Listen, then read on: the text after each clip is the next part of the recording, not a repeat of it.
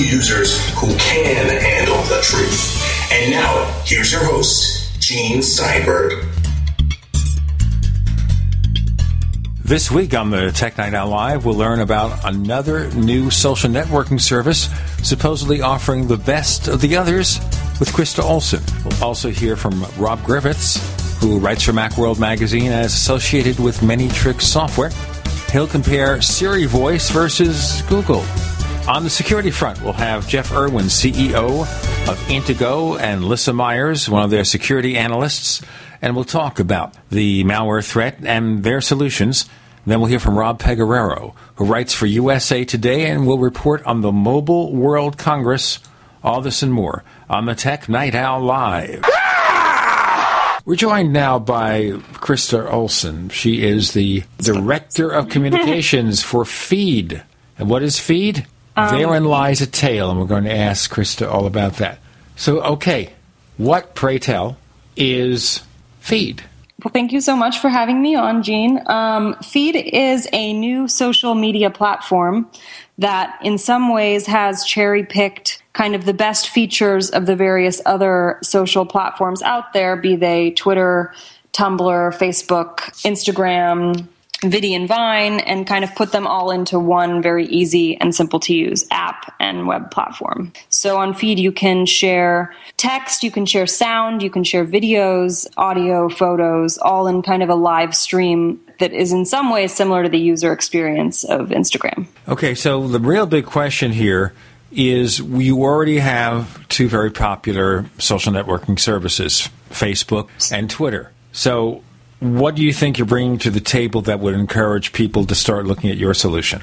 I think that's a great question. I think people are becoming overwhelmed with how many options they have for social sharing. You know, you have SoundCloud for sound and you have now Instagram for photos and it's become very kind of segmented even though you know you have Twitter for text even though you can do photos and videos you know, embedded in Twitter, you kind of have to click a link and then go to the photo or the video. So we kind of felt that there wasn't really one platform for social sharing of all digital mediums in a simple way. And we kind of thought that there was room for that in the atmosphere. And, you know, today's day nine of being number one in the social category. So, you know, luckily, and, and we've been very grateful, we're, we're doing pretty well and it's exciting. Well, as we're talking, I'm going to sign up and see what it's like. Now, in terms of text, you're not locked into 140 characters, are you?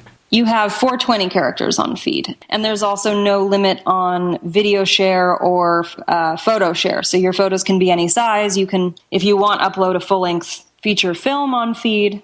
You can do sa- songs, voice notes, all, all, forms of sound. We kind of always wondered why sound wasn't integrated into the social media landscape as, as much as we would have thought it would be. So on Pheed, it's kind of fun. You can you can quickly go through the app and just like on Instagram you can upload a photo straight from the app, you can you can do a voice note. You can talk into your phone and say what you could do this interview on Pheed if you wanted to. All right, well, maybe of course we'll post a link to this interview on Pheed on my account. Now, Yeah, do you have special features like we have on Facebook? For example, on our other show, the Powercast we have a Powercast fan club or a group. Are you able to do that? Can you explain a little bit deeper what you're saying? Okay, what I mean is we have a special group who caters to listeners to our radio show. So it's like a group or a club or a separate area for people who are interested in that show. Do you have anything like that? I see. So on Pheed, you would probably want to set up a channel for your show specifically. So it's called a channel, and, and you create the content, and people can subscribe, similar to how they might follow someone on Twitter. Okay. And if you were to, for example, put this interview as an audio post on Pheed, then all of your listeners could comment in what's our what's called our feedback section. And they could also, if they really liked what you said, they could they could remix it to their own channel, which which is a feature we have that's very similar to a retweet. So it's a way for content to go viral. Okay, now this is starting to get interesting. So, okay, so you're really soaring in the App Store. Your app Yeah. has been, you know, at the top of the heap. So, what is there about the way you set things up that attracts people who are suffering from social networking overload, for want of a better term? So it's a couple things. You know, for one, the idea that we have we've cherry picked all of our favorite features and put them on one platform that's kind of very simple and easy to use, I think is very appealing to people that no longer know where to post their content. Like, do I put my photo on Instagram and do I put my, you know, my text on Twitter and do I, you know, share with my friends on Facebook? Like, where can I do all of this in one place? So I think that that is probably one of the primary intriguing features. But then, you know, there are other things like we we're one of the first, I think the first platform that allows users to copyright their content. So, you know, before you upload this radio interview, for example, onto your Pheed channel, there's actually a physical copyright button you can put that will encrypt your content with a watermark as well as legally copyright it. So, so you, the the user on Pheed owns all of their content and uh, Pheed makes no claim to it whatsoever. So I think that for creatives, um, this is really a valuable and attractive um, part of part of Pheed. Now, explain the differences here with regard to Facebook. It's got a very complicated set of user settings and permissions and what's public and what's private and all that stuff. Well, exactly. I think that, you know, and, and obviously users were, were a little bit outraged when when they heard that Instagram might sell their photos. But you know, I think that Instagram ended up retracting that statement. But I, I think the key here is that it's just not very clear who owns what and, and so on Pheed we make that very clear the, the user owns everything we, we make no right to it whatsoever I, th- I think that's appealing for people i think if you're a photographer and, and you're going to upload a beautiful photo especially on the web when things you know get circulated and and you don't remember who the originator of the content is to be able to click this little button and have it physically put a watermark of your name at the bottom of the photo it doesn't matter where it goes it will it will always be able to be traced back to the originator. So you know we we built this platform wanting to give creatives all possible abilities to share their work online. So, so I think for that reason, we've, we've been very attractive to the creative community. Now, how do you get the word out to people? I mean, right now, Twitter has a few hundred million users. Facebook has what? Hundreds and hundreds of millions of users. Google Plus is growing. How do you get the word out there? Yeah, you know, I I, th- I think that that obviously luck plays a little factor. We, you know, our, our tech team, we're, we're a very small team. We're self funded and, uh, we've been growing. You know, we're we're we're at number number one for for nine days now in, in the App Store in social. We made it up to number four in in all apps in the App Store total, most popular. So we've been lucky to be experiencing quite a bit of um, popularity that's unexpected, and you know, hopefully hopefully we built a platform that people love and as soon as they discover it, it becomes a favorite among them. And, and I think in terms of promoting your own channel, I think obviously using your other, your, uh, the other social networks that you're already on and that you already have a following on, I think letting people know that they can find you on Pheed is definitely one way to attract attention. But then the best way is just to have great content because ultimately if you have great content on your channel people will discover it and, and you, your channel has the ability to go viral and, and gain a lot of subscribers very quickly. Care to tell us how many subscribers you have right now? I'm not allowed to say at this moment. We had um, we had over a million in our first six weeks since we launched in in mid October, and that was before we even put the app out. So that's the last stat we've given about our user base. So when you get to 10 million, you'll, you'll tell us. Yes. when you reach certain specific milestones. Exactly. Um, but but suffice it to say, we're, we're, doing we're doing very well beyond what we would have expected, and and we're just very excited and, and grateful and humbled by the experience. Now I'm going to ask you a question here, but you'll answer it our next segment because we're running low on time. Perfect. And that is okay. So it's available on the iOS, but we know there are other platforms out there, other mobile platforms. So, for example, there's Android, and of course you have the Mac and the PC with both of which offer some sort of way to get on Twitter and Facebook and Google Plus. So the question I'm going to ask, and we'll expect your answer in our next segment, is: Are you available right now for users of traditional computing platforms and also for the Android platform? Our guest is Krista Olson. She's Director of Communications for Pheed. That's spelled with a P H E E D. I'm Gene Steinberg. You're in the Tech Night Owl Live.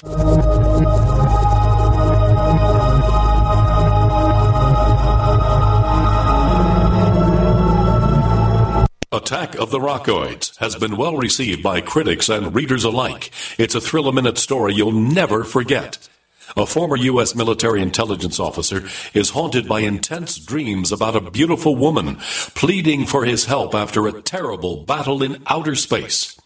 But the dreams turn out to be true and thrust him into a telepathic love affair with a woman whose faraway planet is intent on destroying the Earth. And now the gripping tale continues in The Coming of the Protectors.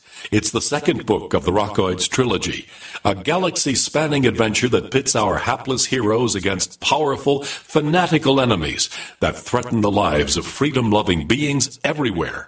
Attack of the Rockoids and The Coming of the Protectors. Classic science fiction at its best, available now. For more details, visit rockoids.com. That's R O C K O I D S dot com. Friends, this is Alex Jones for MidasResources.com. For more than 15 years, I have exclusively used Midas Resources for all my precious metal needs. Whether it's bullion or collectibles you're looking for, Midas Resources is simply the best. I own my gold as a hedge against inflation. This Federal Reserve fiat currency could go the way of the Deutschmark and the Weimar Republic anytime. In these historically dangerous times, it makes sense to physically hold gold and silver. Midas already has some of the best deals in the industry. But if you give them a call and mention the radio special, they will give you a list of the day's super specials. Midas brokers are standing by to answer all your questions at 800 686 2237. They also have a lot of informative free literature explaining the opportunities and risk of holding precious metals. They are ready to answer your questions at 800 686 2237. Again, that's 800 686 2237.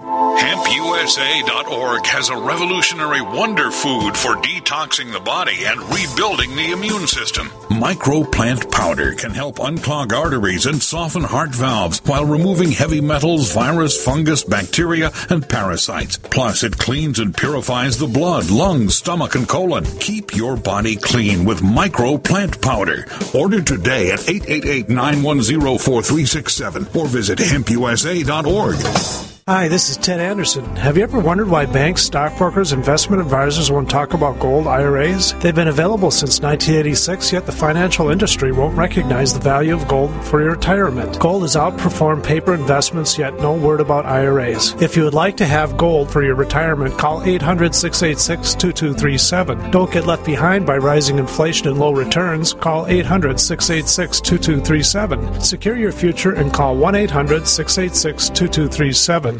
American gardeners and fellow patriots, make the right choice with your money, time, and your family food supply. Choose 100% pure heirloom seeds in the Survival Seed Vault from MyPatriotSupply.com. Why spend more? The Survival Seed Vault from MyPatriotSupply.com is only $37.95 and includes 20 varieties of pure, hardy, easy to grow heirloom seeds. Yes, only $37.95. That's 70% less than our competitors. You could buy three Survival Seed Vaults for less than one of theirs. The Survival Seed Vault from MyPatriotSupply.com includes detailed planting and seed saving instructions and ships same day. Plus, all orders over $49 ship free. MyPatriotSupply.com is American owned by patriots like you, passionate about freedom and preparedness. Call now 866 229 0927. That's 866 229 0927. Or discover more emergency preparedness items when you order at MyPatriotSupply.com. Choose the original. Choose the Survival Seed Vault at MyPatriotSupply.com. We'd like to hear from you. If you have a comment or question about the Tech Night Owl Live, please send it to news at technightowl.com. That's news at technightowl.com. If you'd like to discuss today's show with fellow night owls, visit our community forums at forum.technightowl.com. That's forum.technightowl.com. Krista Olson joining us. She is Director of Communications for Pheed, P H E E D. Go to pheed.com to learn more. It's a new social networking service designed to supposedly capture the best of the existing services and improve on them and make them better. So the question I had here is you're popular, available on the iOS platform. What about Android? What about traditional and Mac and PC users? So we, we do have a web platform. Our CEO, O.D. Kobo, thought that that was really important. So in mid-October, we actually launched only via the website. So people that don't have an iPhone can still sign up for Pheed very easily at www.pheed.com. And our Android is in development. Our tech guys are working around the clock to finish that. So in the next couple weeks, probably definitely in the next month, we will have the Android out as well without getting into technical details, maybe beyond your pay grade here, and that is, is it more difficult to develop an app for the Android platform? I, I don't know if it's more difficult. I just think that we love Android. Um, I think that we thought it was important to launch initially with the iPhone. I, I know other people, you know, Vine, I think, launched initially with an iPhone, and, and many early adopters use iPhone, and, and, we could only do one thing at a time. You know, again, we're a small team, so um, so we decided to start with the iPhone. But Android was always, you know, something else we had in mind. And as soon as we can finish that, that will be out. I don't know if it's more difficult. I think that both just take quite a bit of time and and effort and focus. So now I notice here you do have a certain level of integration with Twitter and with Facebook. Yes. So, yeah, I'm looking at the preferences as we talk. So when you do things on your Pheed account, you can also copy it on Twitter? Yeah, you can actually tweet directly through Pheed if you want to. Um, and everything is shareable onto Facebook and Twitter. So you can you can change your settings so that every time you love something on Pheed, which is similar to a like on Facebook or a star on Twitter, um, you can have it directly share to your networks, or you can click to not have that um, happen on your uh, in your share settings. You can also decide to only share to your networks when you upload a piece of content. It's, you know, I think that we've built the share settings so that you can do all those things and just depending on your preference. Okay, so the big action here is that you started the service, you got a million users in the first few weeks, and you're hoping to grow over the next years to become big and successful, a major contender and competitor to these other services. So, how do you monetize such a thing? Of course, the, obviously with Facebook, it's ads. Twitter, I'm not quite sure how they monetize Twitter. So, how does Pheed monetize Pheed? So, so we have actually a pretty interesting business model. Um, we are the first social media platform that gives users the ability to monetize their content. So on Pheed if you want to you can um, you can actually charge for your content. You can do that either by placing a paywall on your channel. So for example that might work in a scenario where you know we have we have a tech guy who gives tutorials on how to build gadgets and he charges $34.99 to access his channel. And and people are are are subscribing to him and loving him. So i think that in in you know professors giving classes people giving tutorials or, you know, networks with interesting b-roll to share i think the options are really limitless. But then the second option for monetization is um, that, have, that's user monetization. Does Pheed get a piece of the action? So Pheed takes yeah a revenue split with with the mon- with the channels that monetize. And and we're hoping that that will be able to keep us ad free um, so that's the business model. Okay so you set up a subscription service for your content, and we assume it's got to be something premium. It's not just, well, listen to what Gene is raving about today, because I exactly. guarantee you people will be asking for their money back.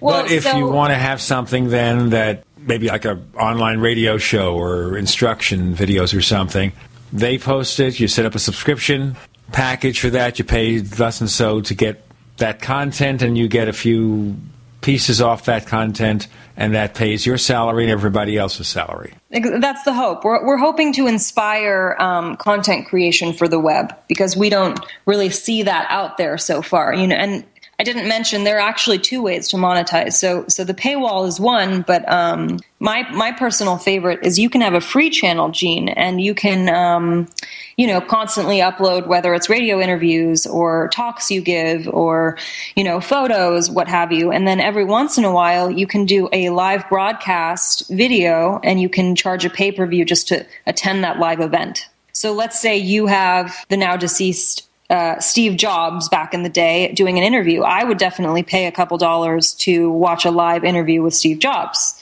So I think that the idea that, um, or you know, if you're a boxer and you're having a live boxing match, you no longer need to do pay per view on TV. You can actually do pay per view on the web. We actually just got Mike Tyson to sign up for a channel, and as well as the WWE. So I'm very interesting to see how they utilize um, that element. But I, I, you know, artists can do live, uh, musicians can do live concerts on Pheed. Artists can give live tutorials on how they paint, or comedians can do stand up from their kitchen. Like, you know, the possibilities with the live broadcast are really endless. And then you don't restrict your users by having the paywall element. So I, I, think different types of content would would utilize you know one of the two various systems depending on what they are exactly. And again, you know, it's free to join Pheed. It's it's free to be on Pheed. It's a it's just a percentage of our users that use the monetize option. But I think that to give content creators that option for the web, especially in the social landscape where that's never been possible, I, I think is interesting, and, and we're all excited to see how creative people get with it. Well, I'm going to look at it myself because I want to see if there's a way I can monetize it. Briefly, because we have only a few seconds left, whose bright idea was to start this service? It's a man by the name of O.D. Kobo. He's he's a genius, and um, I, I feel so grateful to, to be working for him. Him and his crew of, of seven tech tech guys that he's been working with for the last 10 years of his life and um, you can you can find out more about him on the web because i know we have limited space but him and his team built this by hand over the last couple years and, and we only launched a couple months ago so it's it's pretty exciting that, that people are liking it and enjoying the platform and we hope that that continues to be the case now, I gather from the Forbes piece you're getting a lot of younger people participating. Yeah, in the last couple days, we, we've had a lot of teenagers. They've they've kind of they found Pheed and, in a viral way have just become obsessed with the platform. So that's definitely been exciting for us. I, would say teens have, have driven more traffic to Pheed than, than the celebrities on Pheed, which is pretty amazing. But we also have a lot of artists, musicians, painters, you know, all, all kinds of people. I wouldn't say it's limited to teens, but they, they've definitely become very active in the last week or so. Once again, tell our listeners where they can find more information about getting set up with Pheed? yeah, of course. You can go to the website, um, which is www.feedwithaph.com, or you can go and, and get it on the on the App Store. And for those of you who don't have an iOS device, an iPad, or an iPhone or iPod Touch, never fear, there will be an Android version in their future. Krista Olson, Director of Communications for Pheed. Thank you so much for joining us this week on the Tech Night Owl Live. Thank you so much, Gene.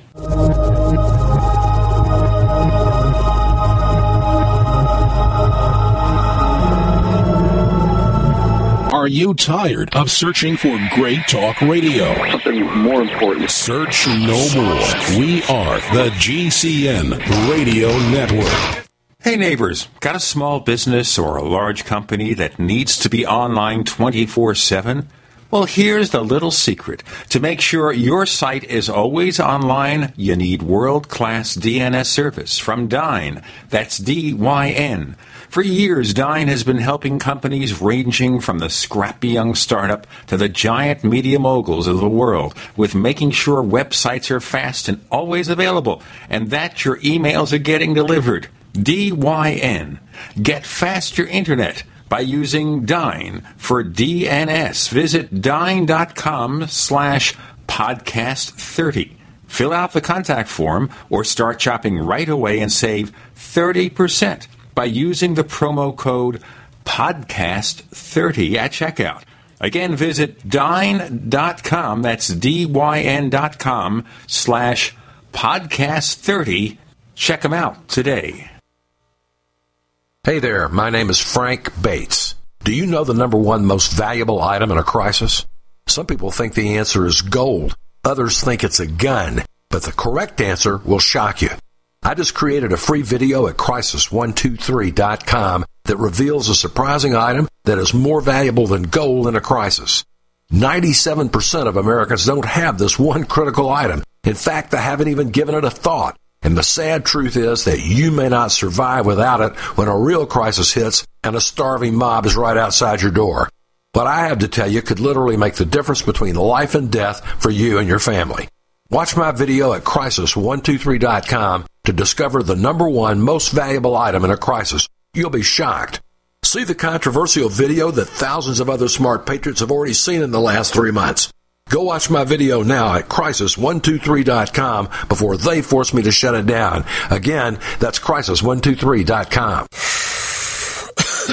Are you still a traditional smoker? Now experience a new lifestyle and try vaping with e-cigarettes by LeCig. Imagine no ashes, stains, nasty smell, or coughing and hacking. With LeCig e-cigarettes revolutionary microelectronic technology, rechargeable battery, and unique replaceable cartridge, you'll get all the benefits and satisfaction of smoking without the hazards. Choose your taste from a wide variety of our new American-made vape e-liquids at LeCig.com. And LeCig smokes the competition by serving thousands of worldwide customers with real people customer service, fast, free, same day shipping, and a 30 day warranty and satisfaction guarantee. So are you ready for a new vaping lifestyle? Then call 870 518 4307. That's 870 518 4307. Or visit LeCig.com, spelled L E C I G.com. LeCig e cigarettes for today's modern smoker. My name is Stephen Hewer. After 22 years of nutritional counseling, I've observed that most brain malfunctions have at their roots some form of toxicity and brain damage. So whether it is poor memory, poor focus, lack of creative thinking, or more serious matters like inability to focus, speak normally, or remember things, the emphasis to getting one's brain working optimally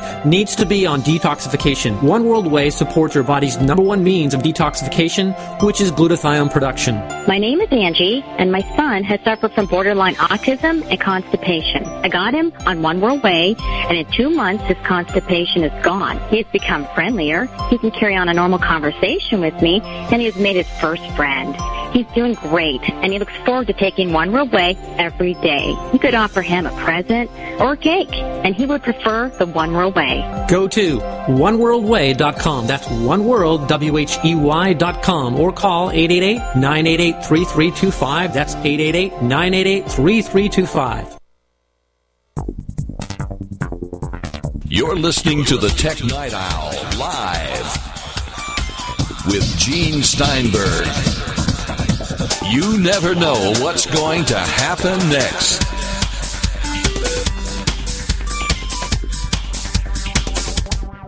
We have Rob Griffiths. He's a contributor to Macworld, and he also works with a company called Many Tricks, and they've got some really cool apps for the Mac that you want to check out. And we'll talk about those very briefly later, but right now we'll talk about the current Apple issues.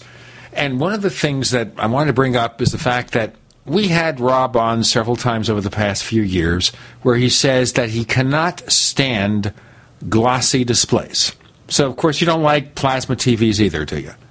No, and in fact, the uh, when we go went last time we went TV shopping, uh, it has become increasingly difficult not to to, to find a glossy display. It's very hard to find a matte or more matte like, and that's because glossy does make things look rich and vibrant as long as the lighting is perfect and nothing's behind you glaring off the screen. So yeah, it took a while to find our current set, but I don't see the upside of the beautiful, vibrant colors when every light looks like it's a perfect uh, mirror image of reality in your screen.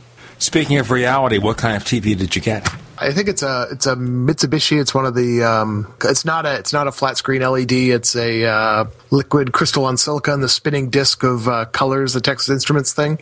I can't remember the technology name of it, but it's you know it's it's it's uh, maybe a foot deep instead of flat, but it's fairly light and it's a matte screen or closer to a matte screen than any of the LED ones we looked at. Well, it's not so bad in our master bedroom where we have a plasma TV set, but one of the sets we're going to review in the near future, it's LCD, backlit display, all that stuff. We'll have to see what kind of reflections we get. But okay, we take this to the fact that Apple has been very reluctant to provide matte displays on their current products. And the iMac's an example. Now, I have a 27 inch iMac here, not the new generation, but a couple of generations behind. And I understand the glossiness, except that the way my office is lit, my office studio or whatever you want to call it, I have no glare, I have no reflection problems. I'm lucky. Yeah, uh, I actually have that probably that same generation. It's a couple years old uh, with the full glossy screen on it, and uh, same situation as you. I basically I do have a backlight situation, but I arrange the office such that it's no longer shining on the screen. So I sort of changed my working environment to make it uh, a bearable situation. But you know, the value of the iMac when I was buying was uh, hard to beat, so I put up with the glossy, and I actually have extra displays connected which are matte. So I tend to put a lot of stuff on those displays if you can't get the thing to work the way you like, if Apple won't design the thing to your taste, you redesign your work area. Yeah, and obviously when I can, I buy the mat. Like uh, my my MacBook Pro is also a couple years old, and it's the 15 inch with the uh, Apple calls it the anti glare as opposed to non glossy, but uh, has the anti glare widescreen on it, and and I love that. I mean, I think it's it's near a near perfect display, and Apple of course doesn't like it because it doesn't look as cool as the glossy glassy ones do, and they're all black and accompanying uh, bands around the edges. But uh, for me, it's perfect. What about the Retina display? Have you tried one of those? I've looked at a friend's. It looked pretty nice, but we were in a fairly ideal location for looking at it. There were not any overhead backlights, and, and the lighting was pure. They're, they're gorgeous, and obviously the, the text at those resolutions just looks stunning. Uh, so they're they're pretty cool. Of course, Apple has a new construction technique for the 2012 iMac, which of course has made it impossible for them to meet demand. you know, think about this. For example, you spend all this time developing this unique construction technique, embedding the flat panel onto the cabinet for the new iMac, but it's impossible to build. it's a trade off. right. Uh, you have fewer of them, so therefore you get fewer complaints about glossy glare stuff. Now, I haven't seen it in person, but if it's like the, uh, you know, the MacBook Air has always sort of had an advantage in the glossy department in that it doesn't have that extra layer of glass over it that the MacBook Pros have. And I find the Air's display acceptable. I mean, it, it's, it's not, it's not matte, but it's not as glossy as their shiny glossy screens. So if the iMac has moved to look essentially more like a MacBook Air, I think that's probably an acceptable trade-off. Uh, anything that heads away from the mirrored display is, is a good thing in my book. Well, one of my friends, Randy, got a 21 and a half inch iMac, which probably when he ordered it was the only one he could get. And I set it up for him the other day, and the screen looks beautiful, but his lighting area was such that reflections wouldn't appear anyway. It's kind of a dark area. Right.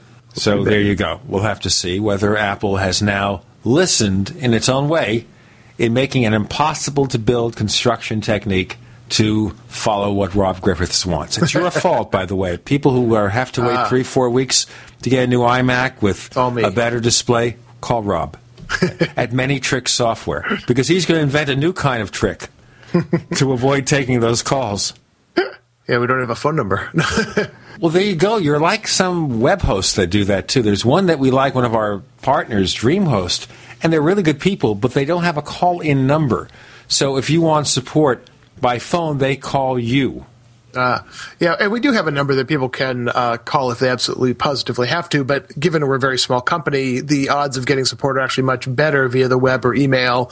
And, and personally, the reason I prefer those methods is that uh, it is a nice paper trail, so I can see what the conversation has been, and you don't lose uh, track of the issue you're working on, and you can refer back to prior conversations. So for me, uh, anything that has a tangible trail behind it will beat voice any day of the week. Um, but the, the reality is, as a two-person company, staff staffing a phone support line is simply undoable. You go broke, or yep. you would never sleep. Yeah, exactly. Or you'd recruit the kids and the wife to help. Right. Yeah, and I'm not sure my six year old is much for tech support yet. You know, they're pretty smart now. Like Randy, true. my friend Randy has a three year old granddaughter. Her name is Madison. Beautiful blonde haired girl. And I swore listening to her talk that she was maybe five or six, not three. Ah. Amazing. Kids are so smart these days.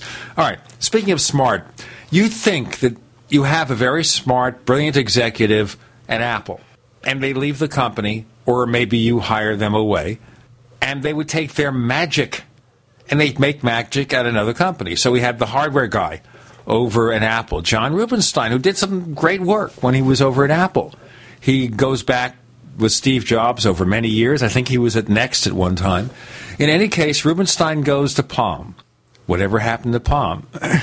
It's now uh, been bought by what Lenovo for their TVs. Is that what I just read? I think it, so. It's LG actually. What happened LG, here right.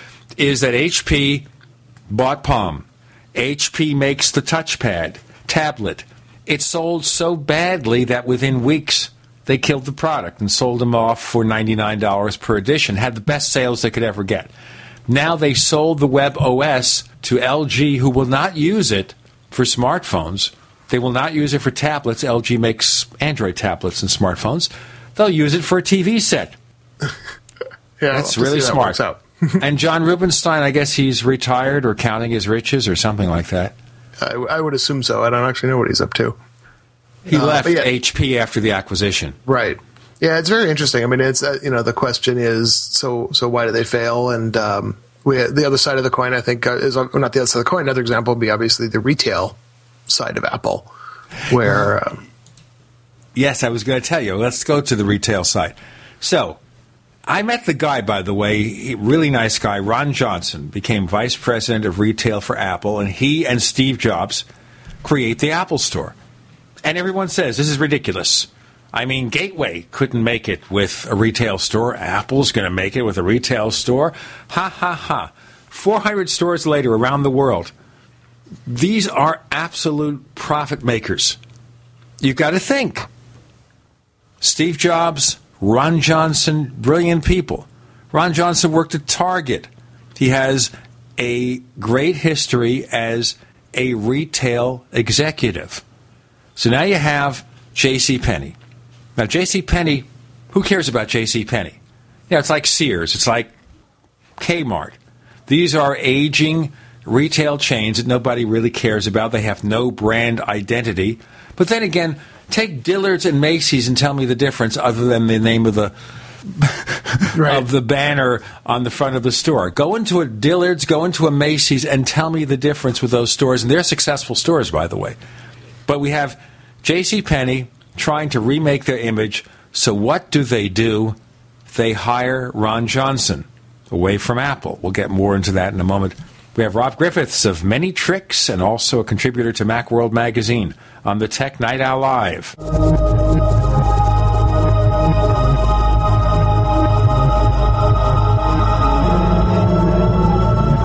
The GCN Radio Network, providing the world with hard hitting talk radio. GCN. Great talk radio starts here. Graphic Converter is the image manipulation tool for the rest of us. It does not use any database. You get full control of all your files. Want to view the images of a folder? Drag it into Graphic Converter and a powerful browser opens up to show your image files. You could use it for slideshows. You could use it to import images from digital cameras or from scanners. Need to do some image editing? You can do that too in Graphic Converter. Also print catalogs. Convert from so many formats I can't even list them. Download now to see if Graphic Converter is good for you, like one and a half million other users. Guess what? You could save money when you buy Graphic Converter. Use the coupon code Night Owl. Use the coupon code Night Owl to get a special price for Graphic Converter. Go to lemkesoft.com. That's L E M K E soft.com. Lemkesoft.com. L E M K E soft.com. If you're considering a water filter, have you heard about AquaPail? AquaPail from freezedryguy.com has huge advantages over many other water filters. American made AquaPail units are designed and engineered to not just filter contaminated water, but capture or kill all bacteria and viruses to non detectable levels. AquaPail has the fastest flow rate of any other water filter on the market, filtering a gallon of contaminated water in about five minutes. That's water when you need it. Now, get the world's fastest, safest, and most reliable gravity fed portable water treatment system for surface, well, and wastewater sources. AquaPail.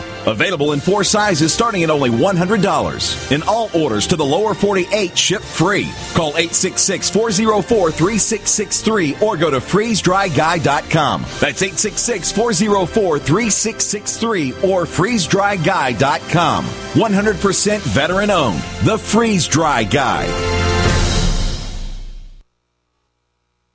We all know that Berkey water purification systems are the most trusted name in water filtration. As an authorized Berkey dealer for over six years and serving thousands of satisfied customers, the Berkey Guy offers amazing specials for Berkey water filtration systems. The Berkey Light systems include a set of self-sterilizing and recleanable black purification elements that purify water by removing chlorine, pathogenic bacteria, cysts, and parasites to non-detectable levels and remove harmful chemicals such as herbicides and pesticides. Order the Berkey Light system system today, complete with two Black Berkey elements for only $231, and the Berkey Guy will ship your order free of charge. With the purchase of a Berkey Light, the Berkey Guy is also offering a set of fluoride and arsenic filters for only $39.99. That's over 30% off the retail price. Call the Berkey Guy at 1 877 886 3653. That's 1 877 886 3653. Or order online at goberkey.com. That's goberkey.com today. Registered pharmacist Ben Fuchs understands the importance of supplementing with glucosamine and chondroitin for optimal health and vitality. That's why he recommends Glucogel from Youngevity. Get on the glucogel caps from Youngevity. They're a great way to treat arthritis and any kind of joint issues. And oh, by the way, glucosamine is great for helping support the vascular system, the blood vessel system too. So you'll get multiple benefits from the glucogel caps. You'll be able to treat your arthritis and joints as well as your uh, as well as the circulatory system and also the glucogel caps can help prevent wrinkles the glucogel caps support collagen synthesis Take pharmacist Ben's advice and support your joint, circulatory system, and skin health by ordering Glucogel from Youngevity. Call 866 735 2470. That's 866 735 2470 or on the web at brightsideben.com. That's brightsideben.com. Order today. You're listening to the Tech Night Owl Live with Gene Steinberg. You never know what's going to happen next.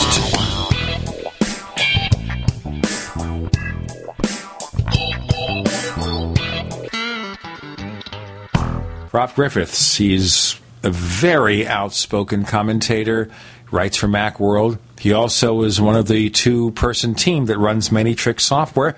Some great Mac apps, we'll talk about them later. So, the theory being here if you have an executive at Apple who can make magic, well, if you hire him away, will he bring you magic?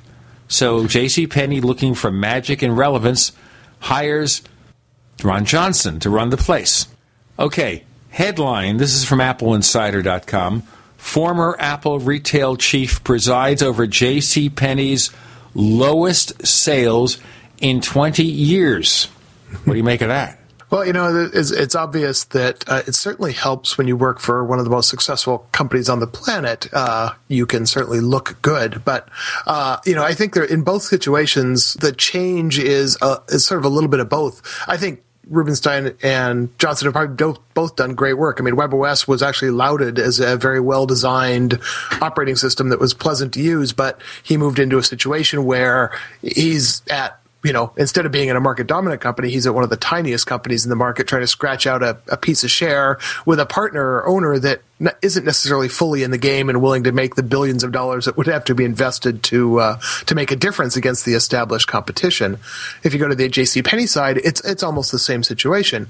Uh, they were J.C. Penney was in trouble before they hired Ron Johnson, which is why they hired Ron Johnson, and you're coming into a culture that I mean, how old is J.C. Penney's? hundred and some odd years, ninety. It's a very old chain and in order to succeed at remaking them, I think you pretty much got to wipe the slate clean and start over. But to do that with a 90 some odd year old company with uh, a board of directors and an established way of doing business and a whole large number of existing storefronts that are designed in, an, uh, in how they are, that's an incredibly expensive, time consuming, complicated thing to do. So even if you're the best at what you do, going into a situation like that, your, your odds of success are are really difficult. I mean, it was it was doing poorly. It's got an established way of doing poorly, and, and you want to change that into a new way of doing business.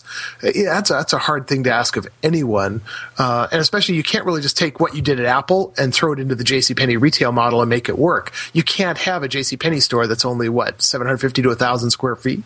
Those things are monstrous.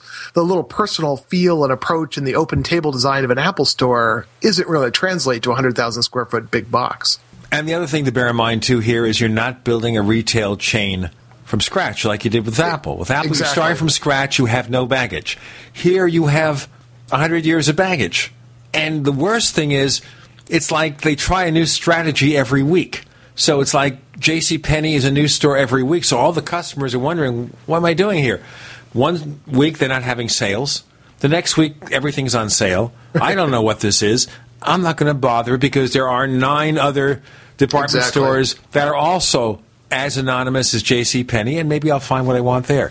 Or is this the silk purse and the sow's ear argument? Well, you know, it's a little bit of both. Clearly, with Apple, the, the situation was you open an Apple retail store. Before there had been zero, now there are some. And if somebody wants an Apple product, they want to. Well, sorry, zero's wrong. There were Apple independent retailers, but the experience was poor. Best Buy, I think, had the stuff. They had to go find it in the back and hid it on the back of a rack, and usually beat up and out of stock. So Apple said we can do this better, and they did. So basically, if you're an Apple shopper, you had a choice between going to a, a retail store that had a crummy, poor experience for Apple product, and maybe there's 400 PCs and two Macs in the building, or you go to the Apple store, it's 100% Apple, and you they know what they're talking about, and they know you're going to help them solve your problem. So a simple decision to go to the Apple store. Like you said, JCPenney, you've got 400 other choices which are at least as good, if not better. How do you change your business such that you compete with those stores? Apple didn't have to worry about competing with the retailers that were currently carrying their brand because, I mean, they're Apple. And they went in and, and said, here's a store we're going to build and we're going to dedicate it to Apple. And, you know, the people that really sort of got hurt in the process, uh, in Portland here, we have a, a local semi-local chain called the, Mac Store, and amazingly, they are still in business, still a great place to go. They are Mac only. Uh, they push it well. They design their stores well. So I was very happy to see them survive the onslaught of the Apple Store. And last time I talked to them, they said it had actually helped their business because it got the name Apple out in more places, and people weren't, oh, what is that? You know, they actually go into the store now. So they did have to move because they were located less than a mile from the uh, first Apple Store that opened here. But their new location is uh, has been doing well, and they've been open there for quite a while. So it's been interesting to see. But yeah, there's there's clearly good executives doing good things at Apple, but they they clearly have an edge doing them at Apple versus trying to do them at J.C. Penney or at HP. Let's move to an article you did recently for Macworld comparing Siri and the voice recognition service at Google. And of course, Siri is kind of an iconic thing here. You've got all those great TV commercials with Zooey Deschanel and Samuel L. Jackson. And these are people who say to Siri, I want this. And with Samuel L. Jackson, you know Siri will listen. but if regular people ask Siri to do things, ah, Siri has a mind of her own or its own or whatever it is. So you did this kind of test. And tell us, how did you set this test to see which is better, Siri or Google? Well, it's, it's sort of an odd question. I wasn't really setting out to see what was better. I just, I sort of gotten frustrated by Siri on, on a couple fronts. One, it seemed very slow at times. And two, like oftentimes even when has the answer, she stops speaking to you and you have to look down at the screen and see what she's displayed on the screen. So I tried Google voice search just on a lark and, and was stunned at how quickly it responded to your, to your voice and the usefulness of the results that it presented. So I thought I would just set up a few questions and ask both of them the same questions, time how long it took basically from the time I started talking until I got a response that was usable and uh, compare the two. Okay, so the four questions, can you tell us what they were? Yeah, I, I started by I think I my first question was how do you spell exuberant? And then I wanted to check some sports scores. So I asked who won the Trailblazers basketball game last night. The uh, local team here is the Portland Trailblazers. And then I asked how you uh, make vanilla ice cream because uh, that seemed like something I might want to make someday. And then finally, I asked how high was Mount Kilimanjaro. So those were the four questions I asked it. I essentially let Siri run, and then I let, did the same thing with Google Voice Search, and uh, timed each one back to back, and sort of uh, went through all four, and then saw how long the, the times took, and was sort of astonished at the results. So tell us quickly, what kind of results did you get? Well, but basically, Google is about twice as fast as Siri when you're doing these sort of knowledge based inquiries. Uh, the spelling test, there was only about a second gap between the two, but uh, sports was uh, two seconds faster, four versus six. The cooking question for vanilla ice cream was uh, three seconds versus eight seconds, and the height of Mount Kilimanjaro was again eight versus four. A lot of the slowdown in Siri comes when you ask her something that she herself doesn't directly know, and she has to go to one of her associated services, like the height of Mount Kilimanjaro. Apple uses Wolfram Alpha their their uh, their knowledge engine to look up those facts. So you ask Siri, she translates your voice. Then that translation is sent to Wolfram. It gives an answer which gets sent back to Siri, displayed on your screen. When you ask Google, Google just asks Google. so there's no third party to go speak to, and it's a search engine and it's designed to find answers quickly. So that's what it does. But the other difference is that I found Google sort of spoke answers more and gave more relevant answers. And sort of the best example is how do you make vanilla ice cream? Siri didn't know how to make vanilla ice cream, so what does she do? She says, Would you like me to look that up on the web for you? Well, yes. I mean, I asked you how to make vanilla ice cream. If you don't know, why don't you just go ahead and do that without asking my permission? Because now I have to say, Yes, please go look that up in the web. I wait another eight seconds and then I get the search results. Google basically just spit a page of recipes up on the screen and said, Here you go. Well, it's the thing here with Siri. It's like saying, You're being too polite. Just do what I'm asking Exactly. and don't give me the red tape. Yeah, and uh, you know, on this, I can't remember if it was the spelling of the sports. Oh, uh, Siri also has this tendency to uh, display a result on screen and go, "Here you go, Rob." It's like, okay, stop, look down at the screen. Oh yeah, that's what I did want. Whereas uh, Google, since you talk to it in voice, seems to understand that it should talk back to you in voice. So for the height of Mount Kilimanjaro, Google actually told me how high it was. I had to look at the screen on uh, Siri to get the answer. And isn't that kind of working against the ease of use for these products and services? I mean, if you're using speech recognition on a smartphone, you'd like not to have to look at it, especially if you're driving. Exactly. And, you know, there are clearly things where Siri has a huge edge. Number one, she's part of the operating system. So she can schedule appointments. She can send emails. She can do all these task oriented things that, that honestly Google search either can't do or you'd have to make some sort of kludgy workaround to make happen, or you'd have to do it through Google's web client instead of your native email app. So, uh, it's not a perfect replacement for Siri, but in terms of searching for knowledge, it was sort of night and day eye opening that it's much faster to use Google and the results you get seem to be more relevant and they understand you're talking to them, so they'll talk back to you. And the other kind of really cool thing, if you watch the video on Macworld, you can see this.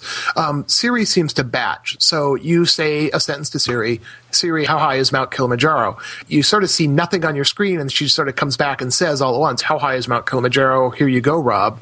Uh, when you speak to Google's voice search tool, as you speak, it transcribes each and every word as you're saying it. Uh, and I have no idea how it's doing it. I, I don't know if the, the net connection is actually that fast that it can translate a word at a time, or if it's doing some sort of local translation. But w- whatever it is, it's, it's astonishingly good at it. You can see as you're talking if it misinterpreted anything you said. We have Rob Griffiths joining us. I'm Gene Steinberger in the Tech Night Owl Live. America's number one source for independent talk radio for over a decade. We are the GCN Radio Network. Hi, this is Ted Anderson. If you'd like to listen to GCN programs on the go, I have great news. GCN has created a Droid and iPhone application, and it's free. Just as easy as going to GCNlive.com, click on the banner, and download. Before you know it, you'll be listening to your favorite hard hitting GCN shows, live or on demand, right on your Droid or iPhone, 24 7 and on the go. So download the Droid and iPhone app free by clicking on the banner at GCNlive.com. Thanks again for listening to GCNlive.com. Again, that's GCNlive.com. We, the people, grow cotton, weave fabric, engrave ink, embed strips and fibers to protect from counterfeit, then carting to a private bank, having it lent back at interest, forcing taxes to service debt. This capitalism, or was Jefferson correct when stating a central bank issuing the public currency is a greater menace to the liberties of the people than a standing army? Ted Anderson, I'm placing a free silver dollar in a book that explains our monetary system. Call for your copy, 800 686 2237. It's time to understand the system. Call 800 686 2237. That's 800 686 2237. Do you owe the IRS money that you can't pay? Are tax liens and levies ruining your life? Are you tired of being afraid just to go to the mailbox? If this describes you, then Dan Pilla can help. Hi, I'm Dan Pilla, and I've been solving tax problems for more than 30 years. In fact, I wrote the book that made it possible to negotiate settlements with the IRS, and I've helped thousands of people do exactly that. Call now at 800 346 6829 to learn how I can help you. You know your IRS debt will not go away by itself, but you don't have to live in fear anymore. New changes to IRS policies will help more people than ever before eliminate their debts once and for all. There's no need for you to suffer another day with IRS debt. Call 800 346 6829. I can help you eliminate wage and bank levies, release tax liens, and negotiate a settlement with the IRS that will put your tax nightmare behind you forever. Call 800 34 no tax or go to my website, taxhelponline.com. That's taxhelponline.com. Welcome back to the Tech Night Owl Live, where you never know what's going to happen next. And now, here's Gene Steinberg.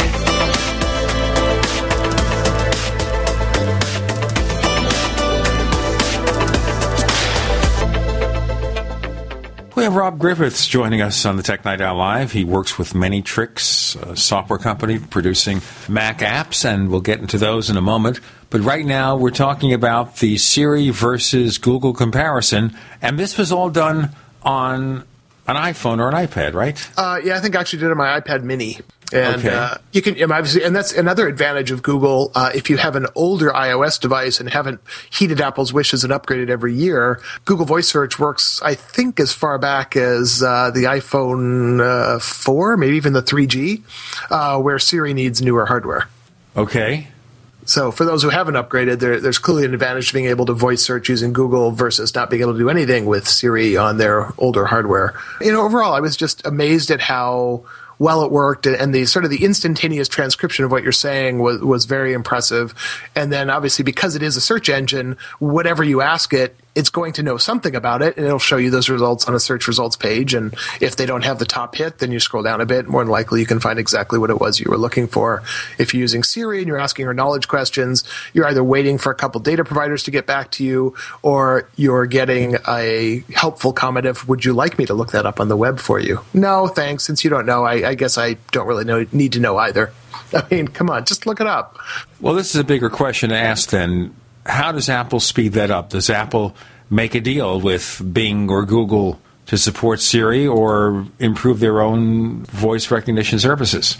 You know, I think what we've seen with Maps is that they're seem, seemingly uninterested in working with third parties on key technologies, and I think they would probably consider Siri a key technology, the iPhone. And, and obviously, it sells well in advertisements. And if you read the fine print, you'll notice they've del- they've edited out all the delays because when the actor speaks to their phone, they get responses like that. And uh, boy, if it worked like that, it'd be amazing. So, you know, I think they will continue to refine it. I don't think it's a bad tool at all, and the fact that it can do all the task oriented things means I, I still do use it. But when I have to look up knowledge things now, I more than off more often than not turn to Google's voice search. I wonder how it would fare on an Android phone. Is Siri? No, I'm talking about Google. Would it even be better? Oh, uh, yeah, I, I've- I've actually never even tried that, but uh, I can't. You know, that's one thing I sort of admire about Google is that they haven't seemingly. Well, there was a whole Maps navigation thing in the original iPhones, but as of late, the apps they're bringing to the iPhone are full featured, and in many cases, people are saying they work better than the versions that are on the Android phones. So, you know, they're not handicapping their iOS apps to make you think, oh, I mean, I probably need an Android phone to get the best out of Google Search or to get the best out of Google Maps. Um, you know, they're making really nice applications for iOS, even though they make a competing operating system. And I have to think here also that with Google, they're making money from the ad placements. There are ad placements there, aren't there? You know, that's a good question. I would assume so, but uh, I'm just looking at one of the screenshots from my video, and there's no obvious advertisement on it. And I don't recall ads showing up in, uh, let me think. You know, there's obviously the, the placement of ads in the search results at times, but in the examples that I'm looking at here, I don't see any showing up. So there was certainly no glaring, like blinking top or bottom border on the screen or anything that had a permanent ad in it. So if there's advertising, it's subtle enough that it never annoyed me. That's good to know. But does that mean that Apple has a lot of work ahead of them to turn Siri from beta into finished product? Yeah, that, that's sort of the other shock in all of this is when I started doing it, I thought for sure Siri was out of beta, but no, Siri is still beta technology. So yeah, at some point will it be better when they ship it? I, I don't know. Um, yeah, they have the advantage obviously that they are hooked to the OS and they they handle all the task based stuff that Google doesn't have to be able to or doesn't isn't able to do. So I, I don't know that Apple's you know losing sleep over the fact that Google Voice Search is faster. I hope they're looking at it and saying, "Geez, how are they doing that? And can we make, put some of that intelligence into Siri? Maybe we don't need to ask them if they want to look something up in the web. Maybe we could have a setting that by default looks things up on the web, and if some person for for some whatever reason doesn't want to, they disable it. Uh, it just seems like such a useless added question to me. What are the other options? I, I either give up or you look it up on the web, right? So. Uh, you know, I hope they take those little nuggets of things that Google Voice Search does well and, and work them into Siri because Siri does work very well at a lot of things. It's just slower, um, and sometimes it's not as helpful as it could be. Now, what about Apple Maps? Uh, Have you run into the classic problems? No, but I'm a terrible person to ask that question of because my use of maps is very limited. I work at home. Uh, if we take a road trip, the car has a GPS in it, and I tend to use that versus the data plan on the phone. So um, when I do tend to use maps is if we're somewhere and we want to find the nearest whatever, I'll fire up the maps application and tap in either the business name or that type of business and see what pops up on the map. And on a recent trip, I ha- actually had issues with both Google Maps and Apple's Maps. Um, I typed in the name of a business that I actually wanted to add as a as a saved spot, and we were actually in the parking lot of that business. And in Google Maps, the place we were at didn't exist, and Apple Maps had it. But then later we went somewhere else, and the exact same thing happened except reversed. We were sitting in the parking lot. I tapped Apple Maps. It said this place doesn't exist, and Google Maps said, "Oh, here you are." So you know, mapping is hard. is what it boils down to, and there are going to be flaws in in both any anybody's map vendor is going to have issues with their map. There's just there's a lot of stuff out there, so and it changes a lot. In the case of the first business, it had moved, I think, um, four months ago to its current location. So in that case, Apple had updated their records and Google hadn't, and I would assume something similar happened, except the other way around on the second business. So, you know, it, the, the reality is, if you're using a mapping tool you, got to pay attention to to what's outside the window and and not trust that it's necessarily doing the right thing. Pick up the phone, make a call before you take a long trip with it. Make sure the place you're going is there. Just sort of common sense stuff. Um, so no, but I like I said, I'm a terrible person to ask because I don't rely on on anybody's maps uh, on my phone. And something I should mention here. Even on an Android phone, the first time you launch the navigation app, which is the turn by turn directions on Android phone, you get a warning prompt. that says, This is beta. You might get lost, etc., etc. All sorts of warnings.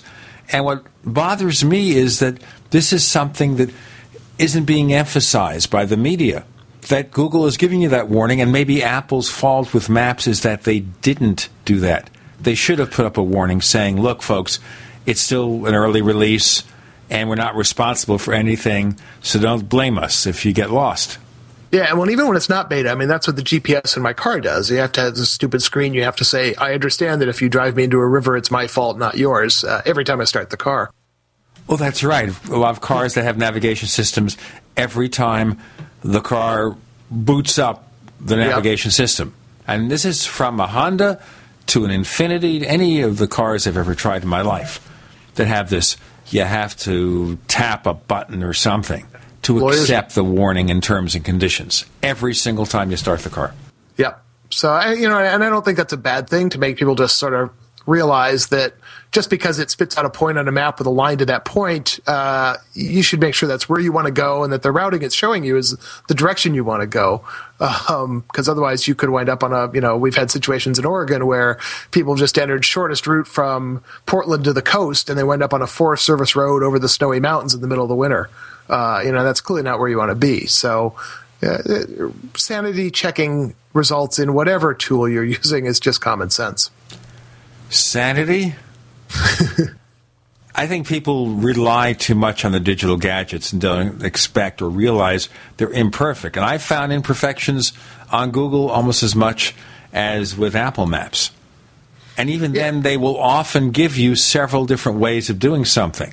So I was testing this Android phone from Samsung, and the wife and I had gone to a location in California. And we wanted to find a location, a way to return home that didn't take us through mountainous roads, because I don't like mountainous roads. I don't like heights. I don't want to be 5,000 feet in the air and turn right or look down to the right of the roadway and see this sheer Nothing. cliff. I don't want to see that. I didn't want to drive on that. So I had to go through a lot of finagling to find a route that worked. And the only way I found one that worked was because it went through a route, an interstate highway that I was familiar with. We'll ask just a couple more questions in our next segment. And by the way, folks, we're talking to Rob Griffiths. He, by the way, has a great history in the Mac universe. He had MacOSXHints.com that joined the Mac Publishing or Macworld team He used to work for Macworld, but now he's with a company called Many Tricks. We'll hear about those many tricks coming up on the Tech Night Owl Live.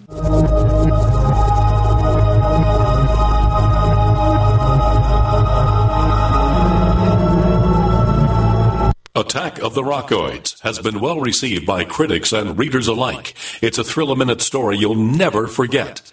A former U.S. military intelligence officer is haunted by intense dreams about a beautiful woman pleading for his help after a terrible battle in outer space. But the dreams turn out to be true and thrust him into a telepathic love affair with a woman whose faraway planet is intent on destroying the Earth. And now the gripping tale continues in The Coming of the Protectors. It's the second book of the Rockoids trilogy, a galaxy spanning adventure that pits our hapless heroes against powerful, fanatical enemies that threaten the lives of freedom loving beings everywhere. Attack of the Rockoids and The Coming of the Protectors. Classic science fiction at its best, available now. For more details, visit rockoids.com. That's R O C K O I D S dot com. Have you ever felt like the United States government knows way too much about your financial affairs? I continue to hear stories about property seizures, frozen bank accounts, confiscation of stocks and bonds. It makes me wonder if the U.S. citizen will ever again have the right to life, liberty, and the pursuit of happiness. Unfortunately, with the Drug and Money Laundering Act, the IRS Revenue Ruling 6045 of 1984, and the Trading with the Enemy Act and Franklin D. Roosevelt's Executive Order of 1933, some precious metal holdings are subject to government intervention. For this reason, Midas Resources has prepared a report explaining the boundaries of trading precious metals privately. Whether if you have any intention of trading with Midas Resources or not, I have instructed my representatives to give this report out free.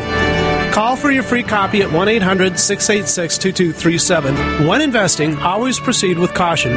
Again, call 1 800 686 2237. Exercise your legal right to trade metals privately. 1 800 686 2237.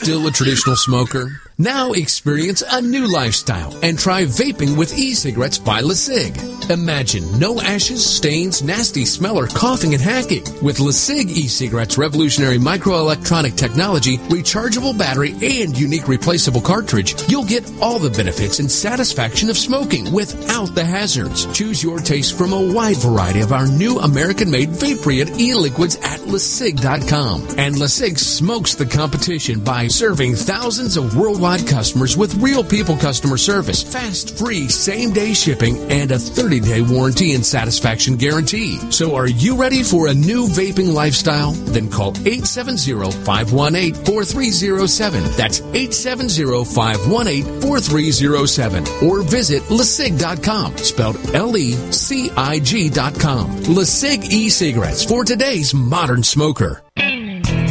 You've come to expect winter specials from Herbal Healer Academy, and we're not going to let you down. Battle through cold and flu season with powerful, natural, and safe flu fighters. Antivirals like olive leaf extract capsules and elderberry power. Vitamin D3, 180 caps, only $9. Beta glucans and an incredible immune system booster. Our own 4 herb tea capsules and Respa 8, all specially priced during the winter sale at herbalhealer.com. Also, exclusive homeopathic detoxes for lungs, kidneys, liver, whole body, and lymph are on sale. Herbal Healer Academy offers correspondence courses to teach you how to handle your health naturally.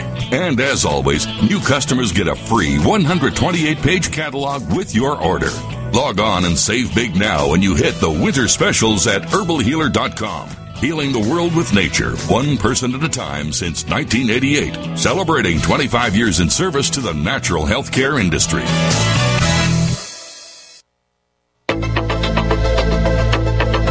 We'd like to hear from you. If you have any thoughts or comments about the Tech Night Owl Live, please get in touch at news at technightowl.com. That's news at technightowl.com. Looking for past episodes? We've got hundreds at technightowl.com slash radio. That's technightowl.com slash radio. Or subscribe on iTunes. Rob Griffiths joins us on the Tech Night Owl Live. And before we go on, I wanted to ask you you did a piece a while back for Macworld on selling your iPad And maybe we can talk about that a little bit. Does that also apply to the iPhone, or is it more complicated with an iPhone? Uh, no, I think it's the same, and that was a while ago that I wrote that. But I think basically some recommendations or some some URLs you can use to find values for the uh, the devices and, and get trade in dollars or real dollars back. And, and I believe they handle iPhones, iPads, i i anythings.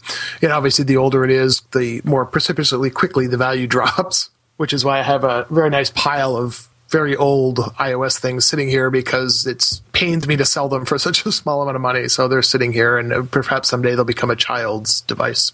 Well, in my particular case, I did sell an iPhone recently. And what I did is I went online, I looked for different prices, and I looked for ratings, recommendations, and I found a place that seemed to offer the highest price for the particular condition the item was in. And I sent it off, and a week or 10 days later, I got the payment.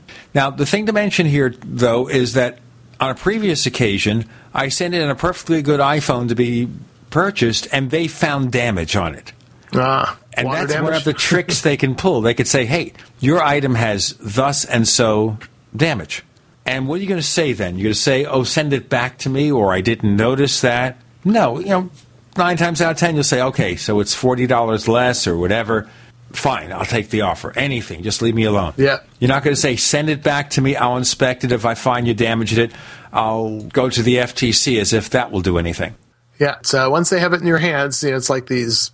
It's any place that buys anything from you where you have to send it to them. Once they have it, it's going to take something truly awful to get it back out of their hands. So, you know, my, my personal preference is either to find a relative that I can give the thing to, or, um, you know, if I can sell it locally through my wife's business. If there's somebody there that wants a used device or I to somebody I know in a safe environment, I'll do it that way. I generally hate putting something in a box, sending it off in the mail and hoping everything works right. And then eventually seeing something either my bank account or, you know, if you it, Amazon tends to pay quite well, but they only pay with, of course, Amazon dollars. So you uh, buy into their ecosystem instead of getting cash back in your pocket.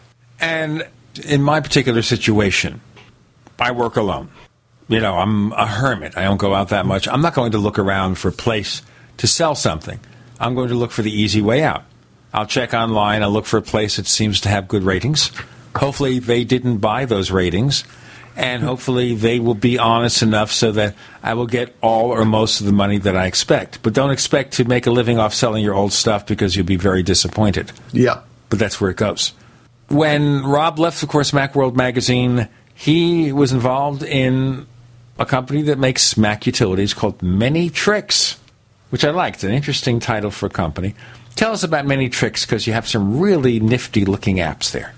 Well, we you know, basically the name of the company is is came from uh, the first app that Peter, who is our founder and programmer, really developed, which is Butler, which sort of does everything. It, it's you know from a UI perspective, I would tell you it's one of the more complicated, difficult, horrendously intricate pieces of software you could ever try to get to know. It's it's not approachable. It's very off-putting, but if you master it, it can do an amazing variety of stuff. So it was our original many tricks pony, as we called it, or as he called it, because I wasn't involved at that point. So that's where the company name came from. And essentially, we try to develop things that fill niches that Apple has either decided not to do we, we don't hope will eventually ever do in terms of utility applications to make your Mac work better.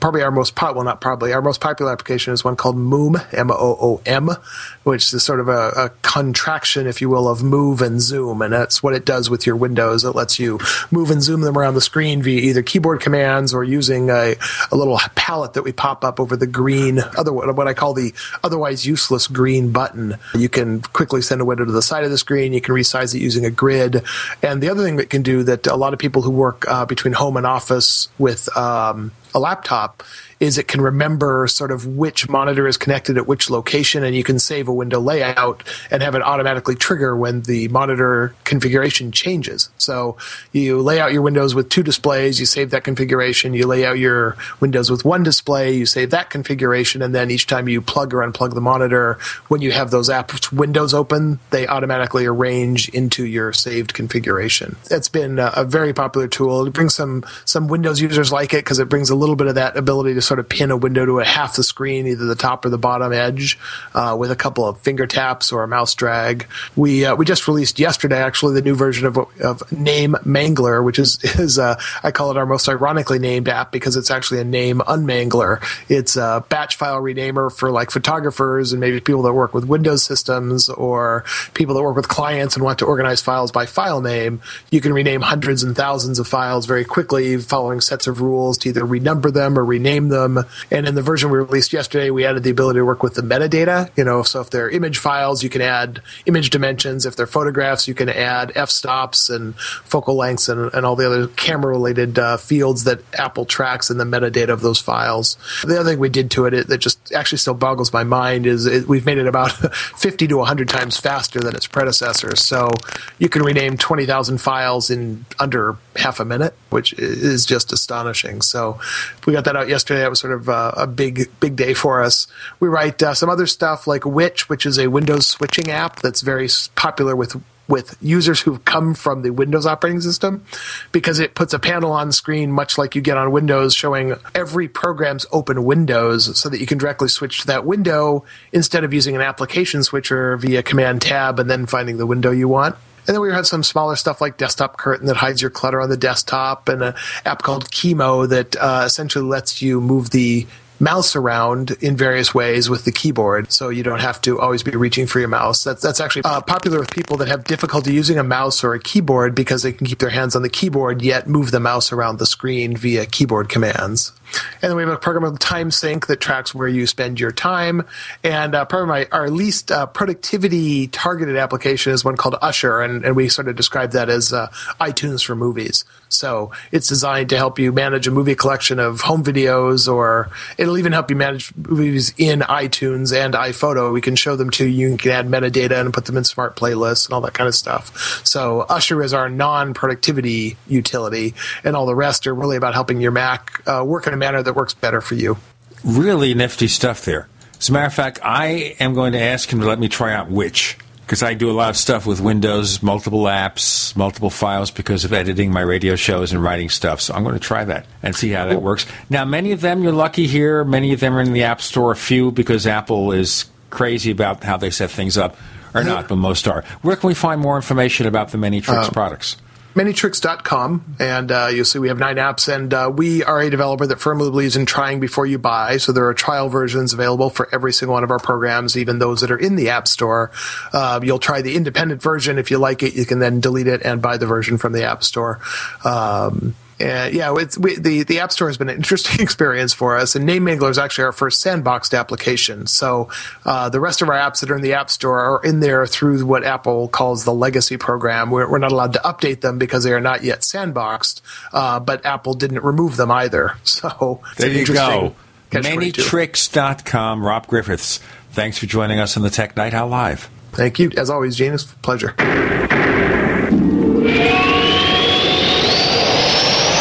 Are you tired of searching for great talk radio? Something more important. Search no more. We are the GCN Radio Network. Whether it's personal mail, whether it's business email, you want reliable, dependable delivery, freedom from spam, freedom from viruses. Well, Polaris Mail offers professional email hosting services for your personal or small business use. Each account uses 25 gigabytes of storage, an easy to use webmail interface, and full mobile sync. Sign up today for a 30 day free trial at polarismail.com, polarismail.com. So here's what happened. I was placing an order online. The site went down. It just stopped responding. It took hours before it returned, but I'd already placed the order with another company. If your site goes down, you could lose business. And if you have a business or personal site, you'll want to know it's easy to run and it will stay online. At iWeb, your site is hosted on one of the most reliable networks in the world. Check it out. iWeb.com. That's iWeb.com. March into big spring preparedness savings this month at BePrepared.com. Going on now. Emergency Essentials and BePrepared.com save you 28% off your favorite beef and chicken combo entrees. Save 24% on number 10 cans of freeze-dried raspberries. Or save 26% on our freeze-dried strawberry slices with purchase of 12 or more. Katadyn Pocket Micro Water Filters are 27% off. Try our fruit-flavored Hydropack Combo Water Filtering Pouches in March. Buy 5 10 packs for a 50% discount. Stock up on wheat with a year's supply of grains for $70 off. Only at BePrepared.com. And this month, power up with a Goal Zero Sherpa 50 solar powered recharging kit at $110 off MSRP. And we'll throw in a free $50 emergency essentials gift card. The March sale ends March 31st at BePrepared.com. For contents and details, call Emergency Essentials at 800 999 1863 or click BePrepared.com. The choice is clear. Be unprepared or BePrepared.com. The National Preppers and Survivalist Expo, presented by Triton Shelter Technologies, will be held March 16th and 17th at the Nashville Expo Center and Tennessee State Fairgrounds. Admission is free and doors open at 9 a.m. Come join us to learn life saving techniques to help you and your family handle crisis situations. Meet Nat Geo's Dennis McClung to see if you have what it takes to be on the next season of Doomsday Preppers. Walk through a bomb shelter, learn first aid, CPR, and much more. For more information, go to npsexpo.com. That's npsexpo.com. And while you're at the NPS Expo, meet and speak with Dr. Joel Wallach, host of Dead Doctors Don't Lie. If you take pharmaceutical drugs and wonder why side effects require you to take more drugs, Nobel Prize nominee Dr. Wallach has the answer. Hear how he took on the FDA eight times and won every time. Don't miss Dr. Joel Wallach at the National Preppers and Survivalists Expo, March 16th and 17th. Admission is free. Log on now to npsexpo.com. That's npsexpo.com. Hello? Congratulations. For what? For losing all that weight. How'd you do it so fast? ASAP. ASAP what? What's that mean? Are you ready to get as skinny as possible, as soon as possible, as simple as possible, and as sexy as possible? I'm listening. Then get with the ASAP program. It's real and it works. No smooth talk, no slick advertising, and no exaggerated claims of success. I've got to know more. Welcome to ASAP, as slim as possible. Whether you have 10, 20, or 50 pounds to lose, ASAP is your weight loss answer. ASAP targets the abnormal fat reserves and makes them available to be burned as fuel and contains no caffeine or hormones. Order ASAP at wholesale prices or join the team to share the business with others. Visit GCNteam.com or call 877-878-4203. GCNteam.com or call 877-878-4203. Lose weight and look great with ASAP, as slim as possible. What are you listening to? The Tech Night Owl Live with Gene Steinberg. What's going to happen next? You never know.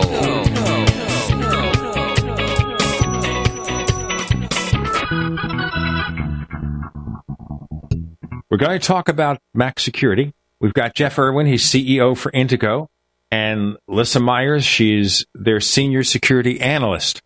But before we talk very detailed about the products, Lysa, welcome to the Tech Night Owl Live. I wanted to focus on the issues involving Mac security. Now, it wasn't so many years ago we all thought we don't need to have malware protection software. The Mac is very secure. We had that misleading Mac versus PC commercial saying there are 120,000 viruses on the Mac on the PC platform, but not on the Mac. Of course, what they really meant is we don't have as many on the Mac. So, Yeah. Lysa, what is the situation now? What happened to this feeling of security? Well, the feeling of security wasn't entirely uh, well founded. The since the beginning of OS X, there has been proof of concept threats, and the actual in the wild threats have been growing quite a bit since that point. At this point, the the the uh, profit motive has been discovered for the the growing Mac audience, and attackers are really focusing on trying to get money out of the Mac people. Well, that's an interesting thing too. I think at one time in the past, Lysa, when hackers developed viruses, it wasn't to make a living; it was to show they could do it for bragging rights. Exactly. Oh, that yeah, it's it's definitely changed. There's there's not so much of the the bragging rights anymore as there is trying to make a buck. It's also, if I can jump in, it, it's important to, to note there's a taxonomy problem uh, in all of this, and that the definition of virus uh, has morphed over the years. Viruses used to be uh, operating system attacks uh, that Windows made famous, and you know it's true that OS X has only had a small handful of true operating system attacks called viruses over the years, but virus is really more of a, a a global term now that is any generalized software or social attack that will try to uh, penetrate your system. You know, the, the hardcore like to say, well, there's no viruses on Macs. And in the literal sense, that's right. But in the today's sense, it's not really right because there's malware attacks or social attacks. And, you know, to the internet, your Mac is just an IP address. Uh, and so you got to be careful about the taxonomy. Well, of course, one big problem now that we've discovered over the past year or so is Java. And of course, the philosophy of Java was to write once and run anywhere. And now it's become more write once and infect anyone. Yeah, it's, it's very convenient that way. Yeah. Um, but you know, that's a good example in that in that if something attacks Java, and you know, even Apple will acknowledge now that that happens, uh, is that a virus? In the is that a virus attack on a on a on a Mac, or is it something else? Well, how would you define it? Either you, Lysa, or Jeff. How would you define the Java attacks that have occurred on the platform? As a nerdy type, I would definitely say that they're malware rather than viruses, just because I'm, you know, taxonom- taxonomical specificity person. But as far as the the sense of Macs don't get mal or don't get viruses, yeah, that that's come and gone. Now, the first Java infection that we heard about, not that there weren't others, was Flashback. Lysa, mm-hmm. tell us what Flashback was and how bad it became. Well, it's uh, it's a backdoor so that uh, somebody can get into your system and spy on you. Essentially, it's something that uh, some people call spyware, and they use that to get details off of people's machines. They used it to uh, fake ad clicks so that they could get money that way, and it hits over six hundred thousand people at its uh, highest point which is a pretty significant chunk of the, the Mac overall user base. As far as um, malware goes, that's worse than a lot of Windows viruses in terms of the percentage of, of users that were affected. And if I recall, that was attached to a photograph. Uh, I don't remember what it might have been Osama bin Laden or somebody oh. that people were downloading at the time, and there was a payload attached to that that uh, allowed this the, the malware to get into the Mac itself. That was one of the earlier versions if that was the case. They, the later versions were on compromised blogs. So someone would go, somebody would go and visit their friend's blog that was out of date, and it would have this malicious code. The Java would uh, use an exploit to get onto people's machines. So it would be completely silent. There was no, you know, you don't have to enter your password. You don't have to double click on anything. It just happened silently. So basically, you're doing something that shouldn't make you vulnerable to anything. You're visiting somebody's site, but they are infected. Yes. Well, and that's the, the scary thing these days that, that even Mac users have to take into account is that, you know, as you're out there browsing and you have all the standard software, Java and, and other things on your Mac, you've really eliminated the Mac issue and you've turned yourself into a sort of a generic computer in terms of an attack surface. And so, you know, any, any Mac advantage you might have had sort of disappears in, in these kinds of attacks. Now, it's come since then for Apple to basically do everything they can to dissuade you from running Java. I don't think that's going to work out. It's, there's a lot of people who have like banks or business software or something like that that requires Java. And so a lot of people might like to dis- disable Java, but they've not been able to because they have some requirement. And largely, it's also internet chat rooms. A lot yeah. of these chat rooms, the chat room software run by Java. We've thought about adding an internet chat room to our forums, and one reason why we haven't is because of the Java problem. There's actually security products that, that utilize Java as well, which I thought was rather entertaining. Oh, care to say from whom?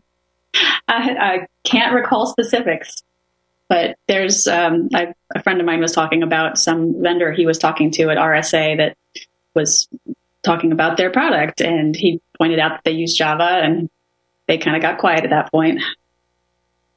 Now, today, Are we seeing fewer Java problems because Apple has been proactive on it, or as you suggest, are just too many points of being vulnerable?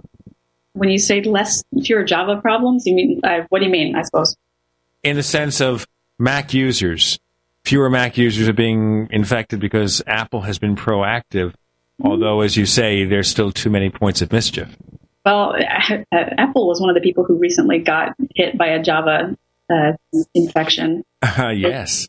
So and and Microsoft too, by the way. Exactly, and Facebook and Twitter. So, and that's all they have announced it so far. So it could be a lot more than that. And Microsoft has been patching holes in Windows for 20 years. Right. Uh, I mean, there's there's just there's a lot of ways in. Yeah, there's no end of holes. I know. I wonder about that when I run Windows 8 on a virtual machine. What's going to happen? But I want to ask you also here, very briefly, before we get to our next segment, and that is about the iOS. I notice you do have iOS products. Is there a problem with the iOS or a vulnerability that has to be considered? Uh, the biggest issue with iOS right now is that it's accessing files wherever. So it's not just uh, dealing with iOS files. So you could see, theoretically ha- have an email that somebody sent you that had a Windows virus, and it uh, the iOS product will scan that file and see the, the malware, and not just whether there's an iOS problem.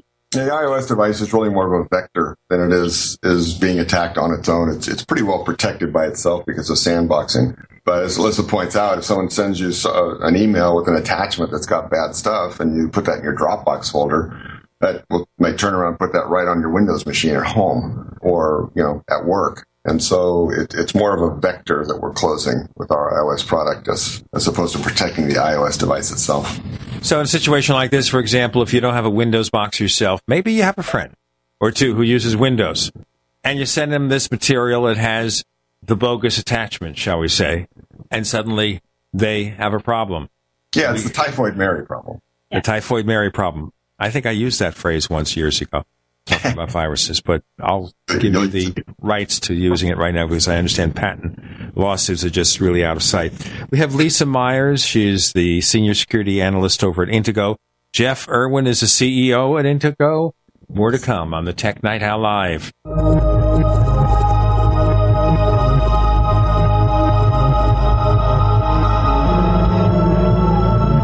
The GCN Radio Network, providing the world with hard hitting talk radio. GCN. Great talk radio starts here. Attack of the Rockoids has been well received by critics and readers alike. It's a thrill a minute story you'll never forget. A former U.S. military intelligence officer is haunted by intense dreams about a beautiful woman pleading for his help after a terrible battle in outer space. But the dreams turn out to be true and thrust him into a telepathic love affair with a woman whose faraway planet is intent on destroying the Earth. And now the gripping tale continues in The Coming of the Protectors. It's the second book of the Rockoids trilogy, a galaxy spanning adventure that pits our hapless heroes against powerful, fanatical enemies that threaten the lives of freedom loving beings everywhere. Attack of the Rockoids, and The Coming of the Protectors. Classic science fiction at its best, available now. For more details, visit rockoids.com. That's R O C K O I D S dot com. We all know that Berkey water purification systems are the most trusted name in water filtration. As an authorized Berkey dealer for over six years and serving thousands of satisfied customers, the Berkey Guy offers amazing specials for Berkey water filtration systems. The Berkey Light systems include a set of self-sterilizing and recleanable black purification elements that purify water by removing chlorine, pathogenic bacteria, cysts, and parasites to non-detectable levels and remove harmful chemicals such as herbicides and pesticides. Order the Berkey Light system today, complete with two black Berkey elements for only $231, and the Berkey Guy will ship your order free of charge. With the purchase of a Berkey Light, the Berkey Guy is also offering a set of fluoride and arsenic filters for only $39.99. That's over 30% off the retail price. Call the Berkey Guy at 1 877 886 3653. That's 1 877 886 3653. Or order online at goberkey.com. That's goberkey.com today. If you owe the IRS back taxes, listen carefully. Sweeping changes to IRS policies will help more people than ever eliminate their tax debts once and for all. And now, thanks to Dan Pilla, you can get the tax help you need to end your tax nightmare. Hi, I'm Dan Pilla. I've helped thousands of people reduce or eliminate tax debts they couldn't pay. And after more than 30 years of experience dealing with the IRS, I can tell you there's no such thing as a hopeless tax case. With the IRS's new policies, it's easier than ever to put your tax debt behind you once and for all. Call now at 800 346 6829 to learn how I can help you. You know your IRS debt will not go away by itself, but you don't have to live in fear anymore. Call 800 346 6829. Learn how I can help you eliminate wage and bank levies, release tax liens, and negotiate a settlement with the IRS that will put your tax nightmare behind you forever. Call 800 34 no tax or go to my website taxhelponline.com. That's taxhelponline.com.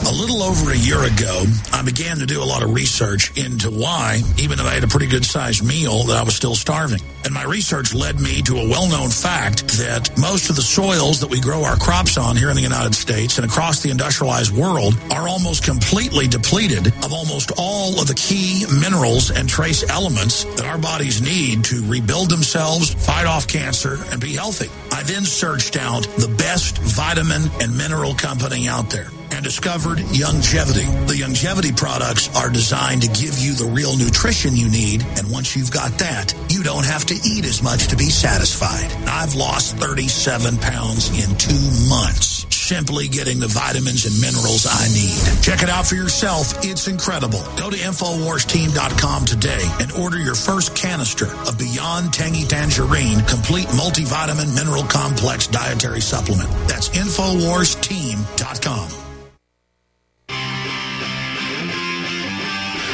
You never know what's going to happen next while listening to the Tech Night Owl live with Gene Steinberg.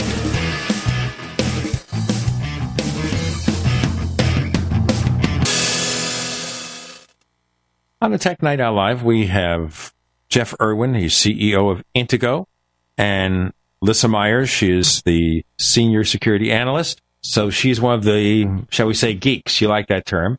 And I am as well. She is one of the geeks who handles this stuff over at Intego to keep track of what's going on. Now, in contrast to this, I've been playing with an Android smartphone very recently, and it's like Windows in the sense of you have a wide range of security software because Android is an open platform and more vulnerabilities.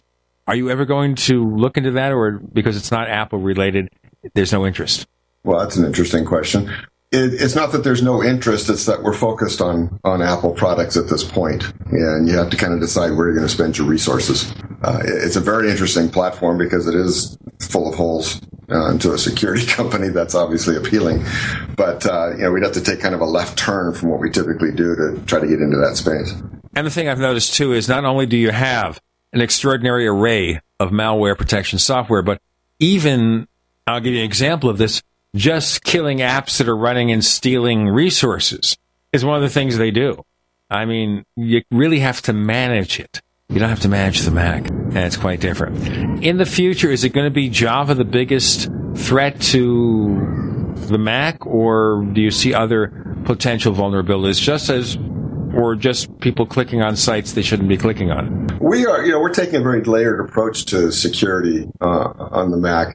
Uh, we have a new product, Identity Scrubber, that really provides security in a very different way in that it scrubs through your Mac looking for information you're carrying around that you may not be aware of, like bank accounts, social security numbers, uh, credit card numbers, passwords, you know, nuclear launch codes, whatever you happen to have.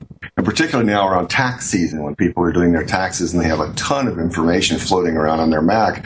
The issue is that if your Mac is stolen, you can certainly get your data back because you're using our backup product and keeping backups, but you're never going to get it back from the bad guy. And so, you know, one layer of defense is never let the bad guy get it to begin with. Uh, so we have a very layered approach uh, where malware's at the bottom, firewalls, backup products, scanners that look for for information you shouldn't be having on your on your uh, machine, etc. Okay, so Identity Scrubber is going to check all the files, emails, text files, whatever, and once it records this, what does it do? Well, it gives you the option. You can you can shred it in a digital sense. You can encrypt it. You can delete it. You can move it. You know, we give you a ton of options uh, on what to do with with the information in the files uh, once you once we find it for you. So here, at least you know where it is, and if you want to keep it, you can encrypt it. Exactly. Okay, that's one of the things you can do.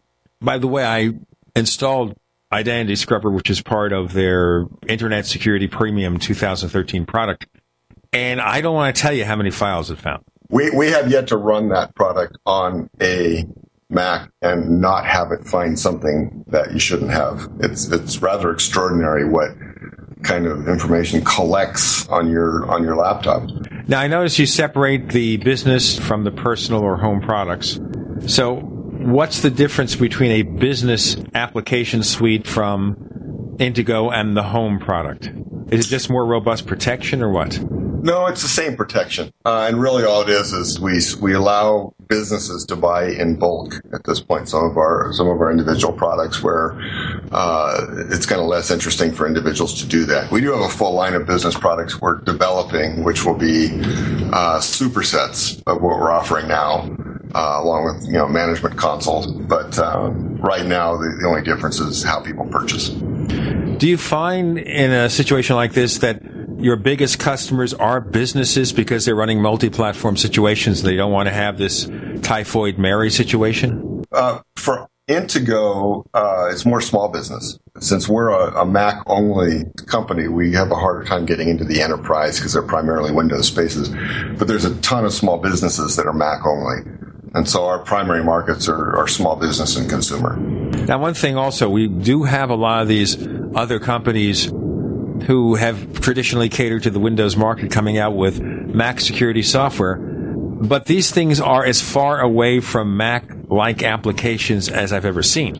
We've also found huge performance problems in them, and that a lot, in most cases, they are ports uh, of their Windows technology onto the Mac space, as opposed to really written for the OS X operating system. Um, you know, from the ground up. And, and so we have a pretty significant performance uh, advantage over our Windows brethren. The other issue I wanted to ask you here products like this, they don't go in the App Store right now because you're doing the on demand scanning and everything. That's correct. Okay. Wish Apple would change that, though, don't you? Hope well, loosen that. I mean, especially for security software. Yeah, and actually with the, the kind of the sandboxing rules that they're going to start putting in place, uh, you won't really be able to buy too many utilities on them on the App Store if they go down the path, this path. Um, they want applications to self-enforce the sandboxing concept, and obviously, utility wants to go scan the entire file system for issues. So, even a third-party disk management company that produces products to scan your hard drive and fix the damage, you they can't do that with sandboxing. That's correct. And presumably, if Apple adheres to their own rules, they will not allow those apps uh, in the future onto the onto the App Store. I mean, they may change their mind, but uh, that's kind of the direction they're going at this point. So, as we stand now, you've got a whole bunch of products for the Mac. You've got what five different security suites of some sort, from Family Protector, Premium, Internet Security, etc. You've got several business-related products. These are available at normal online retailers or best direct from you? Well, either way. Um, you know, we're on on most of the bigger uh, ESD online sites, but you know, clearly you can get them from our website. Uh, you get a lot more information about them on our website and a lot more options. But uh, certainly, we encourage you to get them from our partners as well. Among your products, the one that has just about everything on it is the Mac Premium Bundle. Is that the one that gets you just about everything? I think so. That's our dreadnought. Yeah. So this one here, you can back up. You've got virus barrier, net barrier, which is a highly sophisticated firewall kind of program. Identity scrubber we just talked about. Family protector. That's to kind of control the experience from the kids, what they do online. Yeah, it's it's you know, I always think, mentally think of, you know, mom and dad from Leave It to Beaver pushing their child on the tricycle onto the freeway, uh, which is kind of like letting your kids onto the internet. And so Family Protector gives the uh, you know, parent some control over where they go, how they're going there, what time they're going there, and, and what they're saying. Um, and you, it can be just about as invasive as the parent wants. Now, that's the one question here. Can the kids get around that? Kids are pretty smart these days. yeah, that's it. Yeah. You know, I, I presume they can. It probably takes some social networking, like, you know, get mom's password. That's probably the easiest way. Uh, and unfortunately, mom sometimes has a password, which is password. Fast piece of advice, Jeff.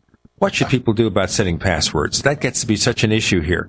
It is, I think it's going to be the issue for the next five years that, that needs a solution. Password management is such a problem. You know, even the password managers that are popular today don't really completely do the job. Uh, you know, we're seeing a lot of two-tiered authentication coming in now because passwords are such a problem. So, uh, I think there's a huge opportunity moving ahead in someone somewhere solving the password problem. Well, of course, I guess they could read your fingerprints. Uh, yeah, that that's part of it. You know, you've got iris scanning, but you know that stuff's expensive, and loading all that technology onto a onto a laptop is can present a problem. I mean, I'm old enough to remember the dongles. Know, ah, yes. Yeah, you don't have to be that old to remember dongles. Yeah, maybe not. I just remember stacking them and having five or six of them hanging off the back of my computer. I don't know. I mean, that security, that kind of security is is still kind of an unanswered challenge in my mind. So, you're giving us a hint here about some future product, or what? you you just you read whatever you're going to read into it. I can confirm or deny, cannot confirm or will deny. Is that effusive enough? I don't know. I can neither confirm nor deny that statement. How's that? Oh, okay. Yeah, you're writing that down. No, I'm not. I'm not making any announcements whatsoever. Okay, tell our listeners, Jeff, where they can find more information about the things you do. Well, the fastest way is uh, intego.com, and you'll find everything you need there, uh, including uh, our blog, uh, which Lysa is one of our, our uh, most popular contributors to, and we write about just about everything having to do with security, Mac security, and the things that bug you. That's where it goes. Jeff Erwin, CEO of Intego, Lysa Myers, Intego's Senior Security Analyst. Thank you both for joining us this week on the Tech Night Owl Live. Thank you, Gene. Glad to be here. Thank you. And coming up next on the Tech Night Owl Live, direct from his trip at the Mobile World Congress in Barcelona, Spain, will be Rob Pegoraro.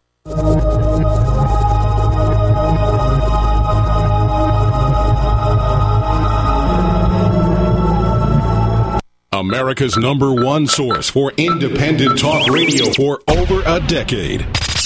We are the GCN Radio Network.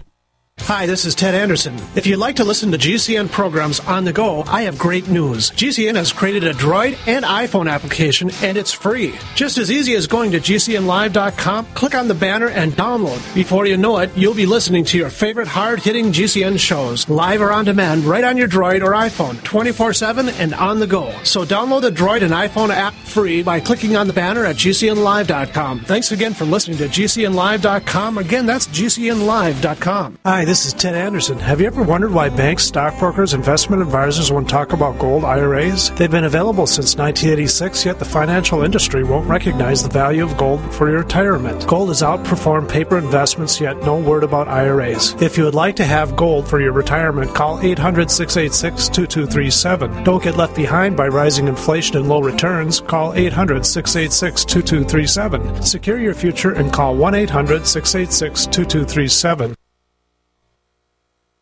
Digestive health is the key to wellness and elimination of toxins. That bears repeating. Digestive health is the key to wellness and elimination of toxins. And Pro EM1 Daily Probiotic Cleanse is the key to digestive health. Pro EM1 is a powerful liquid probiotic, strong enough to cleanse, gentle enough to use every day. Pro EM1 is dairy, wheat, and soy free, contains all natural and certified organic ingredients, contains no preservatives or animal products, supports a healthy digestive and immune system, supports weight loss, improves absorption of food nutrients, aids in controlling yeast infections, is never freeze dried, and uses three groups of live, viable, beneficial microbes to cleanse and remove toxins. Order Pro EM1 Daily Probiotic Cleanse at Teraganix.com, spelled T E R A G A N I X.com, Teraganix.com, or call toll free 866 369 3678. That's 866 369 3678. Pro EM1, the raw probiotic. Welcome back to Tech Night Owl Live, where you never know what's going to happen next. And now, it's Uncle Gene. Yeah, it's him.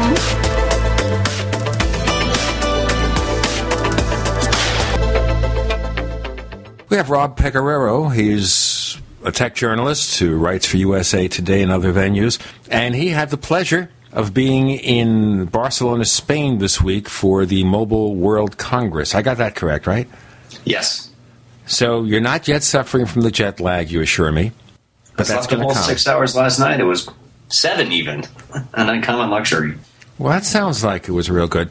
So, anyway, is there a theme that you could find at this year's Congress that you can convey to our listeners as to what they can expect in new mobile products?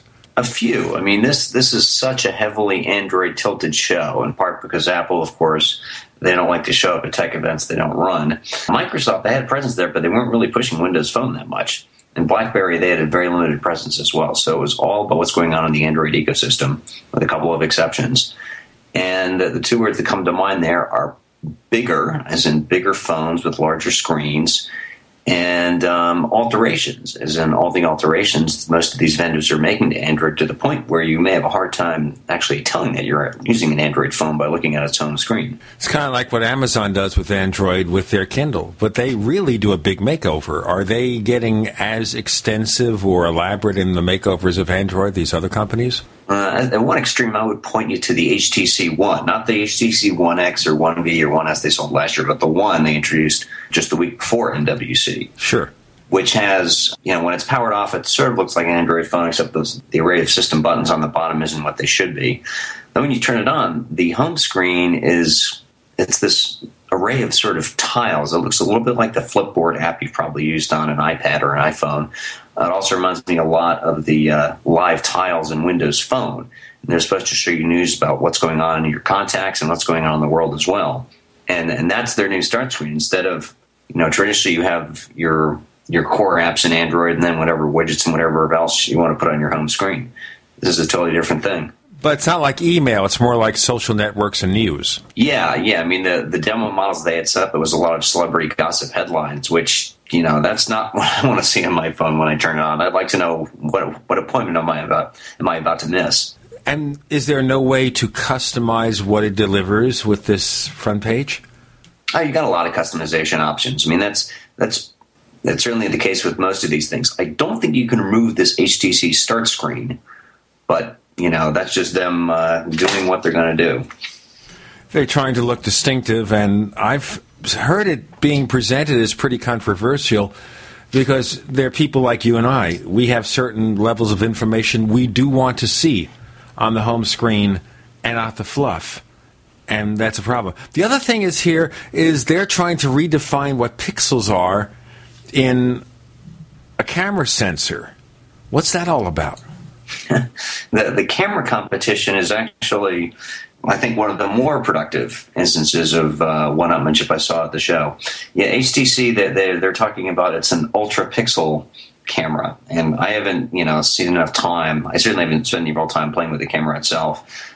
I, I want to look at its results in a lot of different scenarios. In my experience, pretty much every phone camera out there takes really great shots of well lit still lifes, and everything else it can be a little disappointing, especially if it's indoors, if it's a moving subject, uh, all these other things. Uh, so yeah, if you go to the HTC site, I'm pulling it up uh, right now. And uh, where's the spec sheets? They don't even say the specifications of this ultra pixel camera. I think somebody else uh, checked around and it equates to a four or five megapixel camera. So basically, here we're talking about trying to make a pixel into something more than a pixel. So, how does their pixel or their definition of a pixel get as much data as, say, an existing 8 megapixel camera like you have on a Galaxy S3 or an iPhone? I'm actually okay with that because the, the pixel megapixel race is getting to be an increasingly uninformative contest. It's sort of like judging two two computers or for that matter two phones by the clock speeds of their processors. Because I've seen so many eight megapixel, uh, there are now a lot of 13 megapixel cameras that I saw at MWC, you see these cameras with the you'd think they would take photos that would rival a DSLR with those kind of numbers, and in fact, they take terrible pictures because it's also things like the sensor size, the focal length, uh, the glass, whatever processing software they're running after it. So, you know, I think in theory, having more megapixels is better, but there's so many other things you're going to have to look at. So, if this sort of gets people to look past that, I'm okay with what HTC's done there. The key is once people have the review units in hand and you can take pictures under low light circumstances, which is where, as you say, this is where you put the pedal to the metal and see how these smartphone cameras really work. Now, Nokia always made a big deal of the Lumia 920. It was supposed to be really good in low light situations. Has that been the case in the real world? I have not tried that one more than a little bit. I think I'm trying to remember the reviews I've seen. Well, the thing to mention, as you recall that, is that they got dinged, Nokia, for putting up fake ads where they used professional Staged. cameras to stage photos. It was like a reality TV show rather than show what the camera could really do. Right. Well, you know, the funny thing is, it turns out not to be that phone's biggest problem. This is a Windows Phone 8 phone, and the bigger issue there is just, you know, that, that platform hasn't gotten an enormous amount of support, an enormous amount of not just the number of applications, but the quality of applications. Uh, the, the Nokia phone I was interested to see at the show was the 520, which is this compact, cheap phone with specs nobody will want to brag about. It's got a small screen, I think only four inches, but in Europe it's going to sell for only, only 139 euro unlocked, which translates to about 180 bucks unlocked. And T-Mobile will sell it. And T-Mobile is going; uh, they're ditching the traditional phone subsidies. So what you're going to have there is a phone that costs no more than any other smartphone you'd see, any other new smartphone you'd see from the other carriers. But instead of paying some price inflated by a subsidy, you're going to pay, you know, if you look at what T-Mobile charges right now on bring your own device plans, think you could be looking at 50 bucks and change for a pretty high quota of data, like five gigs, and uh, unlimited calling and unlimited texting. That gets interesting. So maybe the best way to buy these phones, and T-Mobile is getting rid of subsidized plans in the U.S., I gather, is to pay for the phone the full price up front, even if it's $650 for an iPhone 5. But if you're paying it out on your credit card, say $30, $40 a month, and during that period you're paying a much lower rate for your wireless plan, once you paid for the phone, you don't have to worry about early termination fees or anything else. That phone's paid for, that's over and done with. I have the plan left, and the plan is cheaper. Exactly. I'm an, I'm hugely in favor of that happening uh, because of the financial reasons you mentioned. Also, another one: when you buy the phone, it should come unlocked, and that's a big help here. I was able to, uh, you know, got off the plane in Barcelona. Right in the airport, there's a, uh little electronics store, Selected Electronics, if you're looking for it, in the uh, B gates, I think, and. Um, I think it was about a three, maybe a four minute transaction to purchase a prepaid SIM with voice and data on it. Uh, and that included time to cut the SIM down to fit the micro SIM slot on this phone I had with me, get it activated. Boom, I had a local phone number, I had all the data I needed, and it worked great. No issues. If, however, I bought a subsidized phone locked by the carrier, which in AT&T's case, it stays locked until you conclude a contract, I'd be stuck. I could pay some exaggerated roaming bundle for the month, or I could really run up the bill roaming at the uh, the sort of rack rate. Let me tell you a story here. Just very recently, the wife and I took a drive on Interstate 8 from Arizona to Southern California. And this is the kind of story that's going to extend to our next segment, but let me tell you, because this mm-hmm. portrays a big problem with the wireless phone industry. So, we're passing over the southern tier of California, not far from the Mexican border. So once we had a chance to stop, I took a look at the phone. There was a text message from AT&T. Welcome abroad. These are the rates we'll charge you for being abroad in Mexico. And I thought to myself, wait a minute, I hadn't been to Mexico. I was still in the USA. So I called AT&T and I said, what's going on? And they pointed out, well, you have areas there where you're not far from Mexican cell towers, and it may pick up a signal which automatically triggers this warning or this message. But don't worry, you have international roaming turned off. You don't have a problem. We'll have a problem if we don't do this break. We have Rob Pegoraro joining Gene Steinberg on the Tech Night Owl Live.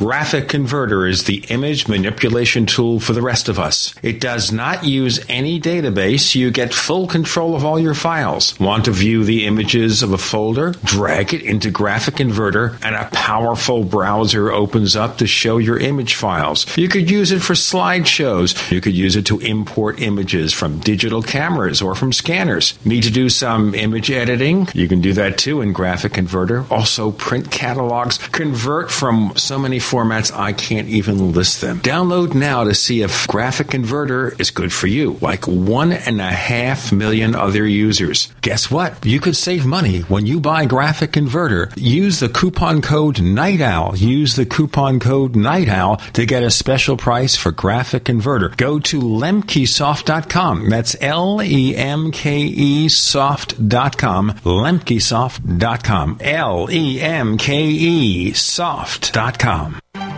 Hi, this is Peter Cronschnabel from Midas Resources. As you know, federal government spending is at an all-time high, and inflation will be a direct result of the spending policy. European government and central bank spending policies have put the European Union on the brink of collapse. What are you doing right now to protect yourself financially? Are your assets working for you or against you? One thing is certain. Having physical possession of gold and silver will guarantee that no matter what happens to our economy or the dollar, your investment will never be worthless. And it will protect you from that hidden tax, inflation. If you've been thinking about investing in physical possession of precious metals or having an IRA in precious metals, I can help. Call me today, Peter Cronschnabel at 800 686 2237 extension 108. And I'll take the time to personally put together a portfolio designed to protect what you've worked so hard for. Call 800 686 2237 extension 108. You've worked hard your whole life, and I want to work hard for you. Call Peter at 800 686 2237 extension 108.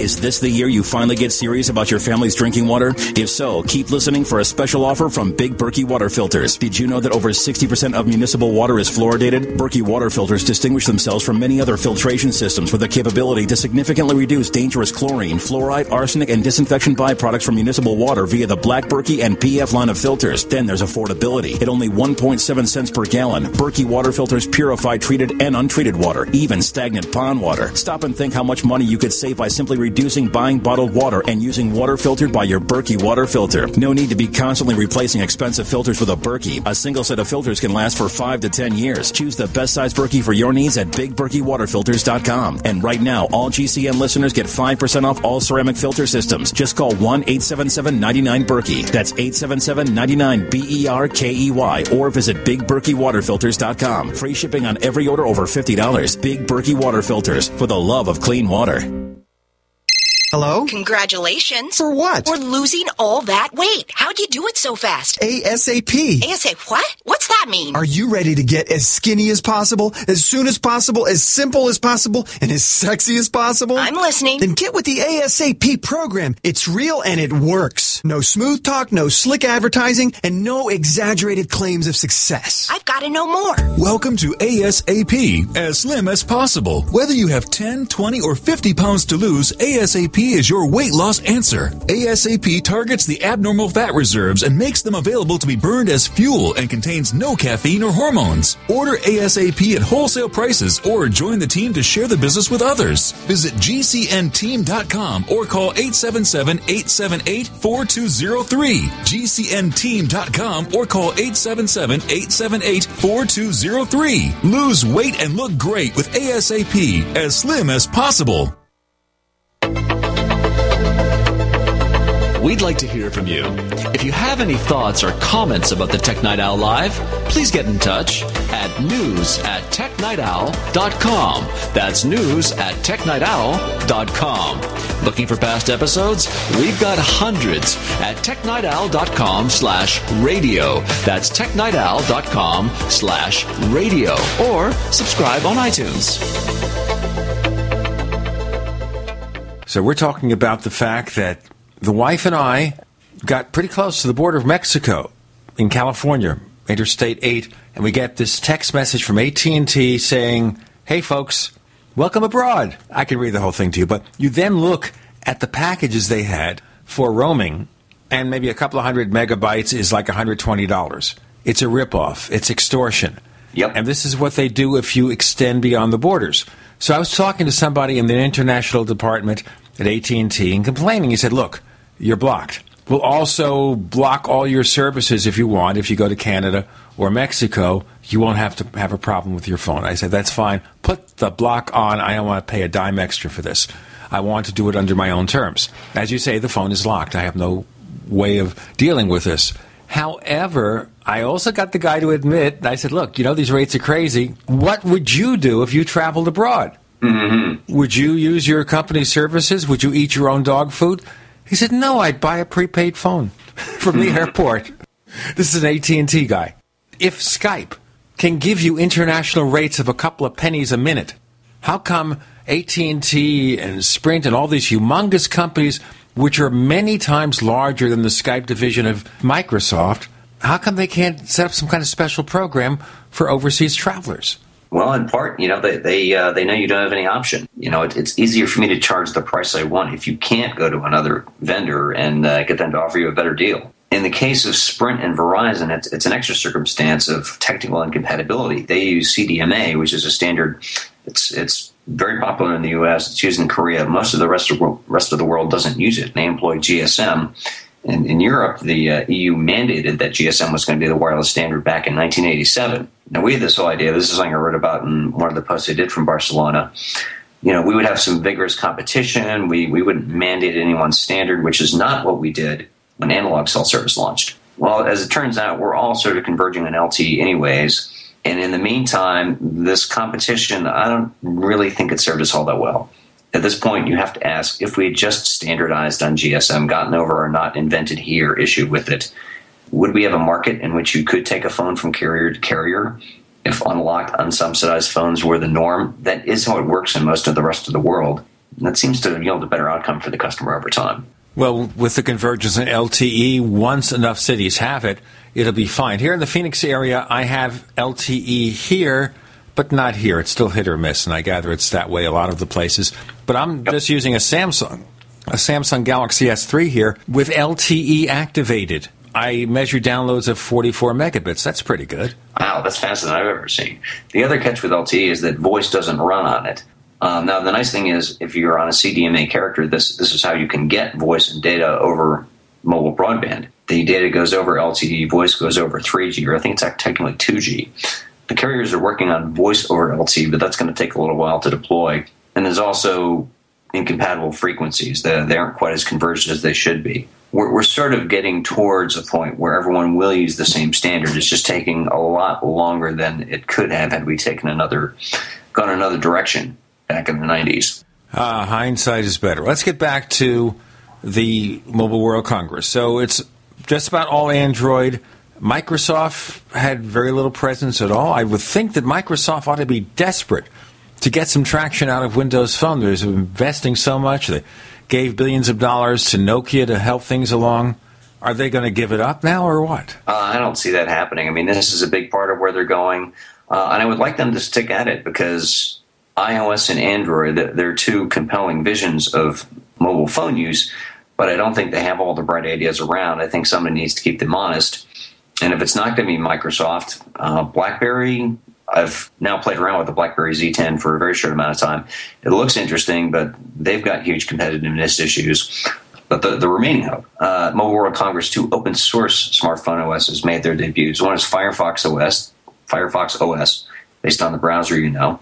And I played around with that a little bit. It looks nice. It was a little slow on some of the, the slower, smaller phones they had, but that is coming to the market, not in the US, fairly soon. And we should see how it works as either you know, a cheaper smartphone or sort of a feature phone replacement that also does things like web browsing and apps. Uh, the other, a little further out, is a mobile version of the Ubuntu distribution of Linux, which um, that seems like a slightly higher end thing. They showed that running on a tablet as well as a phone, but they're just working on reference hardware. This is not saying you're going to see uh, sold in a shipping phone as soon as Firefox. The other issue here is is there room for a third contender? in this mobile race. It's all Android, and Android's getting better and better, and it's iOS, and Apple obviously is under great pressure to really produce something significant because of the problem with the stock price and perceptions that interest in Apple is not as high as it used to be. That may not be accurate, but that's the perception. So you have all the pressure there. to deliver really crackerjack products on Google's and Apple's part. So, where is there room for BlackBerry?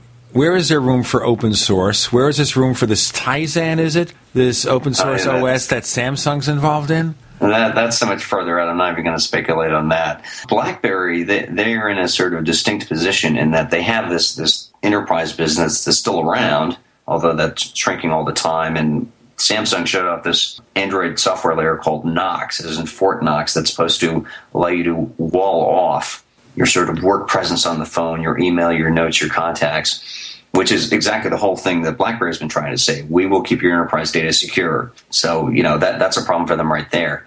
With Firefox and Ubuntu, they- they're going after the sort of cheaper, lower end of the market, people who otherwise buy a feature phone, which is still a lot of people out there, uh, especially in sort of, you know, developing economies where you're not going to sell a, a brand new iPhone or a new Galaxy S3, certainly not at the list price but people do want to get online and in some ways uh, in some cases this may be their only internet access they're going to get so i think there's a lot of potential there and note that these are cases where people are not necessarily going to be app driven i think i don't know we'll see Well, does that even create the argument then that Apple really must come out with a low cost iPhone?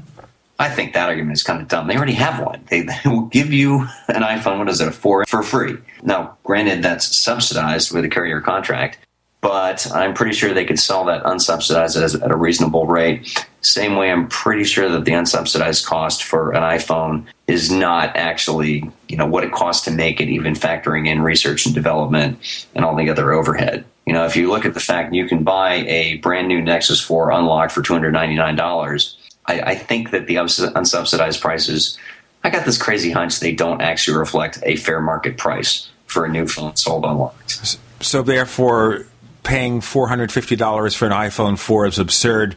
They should be able to sell that for 299 and make a decent profit. Yeah, now the, the issue is here again, we mentioned this Nokia phone, the 520, that'll sell for the equivalent of $180 US unlocked. That's the competition. And with Firefox and Ubuntu, they want to drive that cost still lower because, you know, it's a simpler OS. Firefox OS is basically all web technology. There- There's a lot less, should be much less processor driven than Android. This battery capacities they're shipping in these phones certainly suggest that it is a little easier on resources. Or it could be the designers of these phones are making a horrible mistake. We'll have to see if they're making a horrible mistake. More to come. Rob Pegoraro joining Gene Steinberg on the Tech Night Owl Live.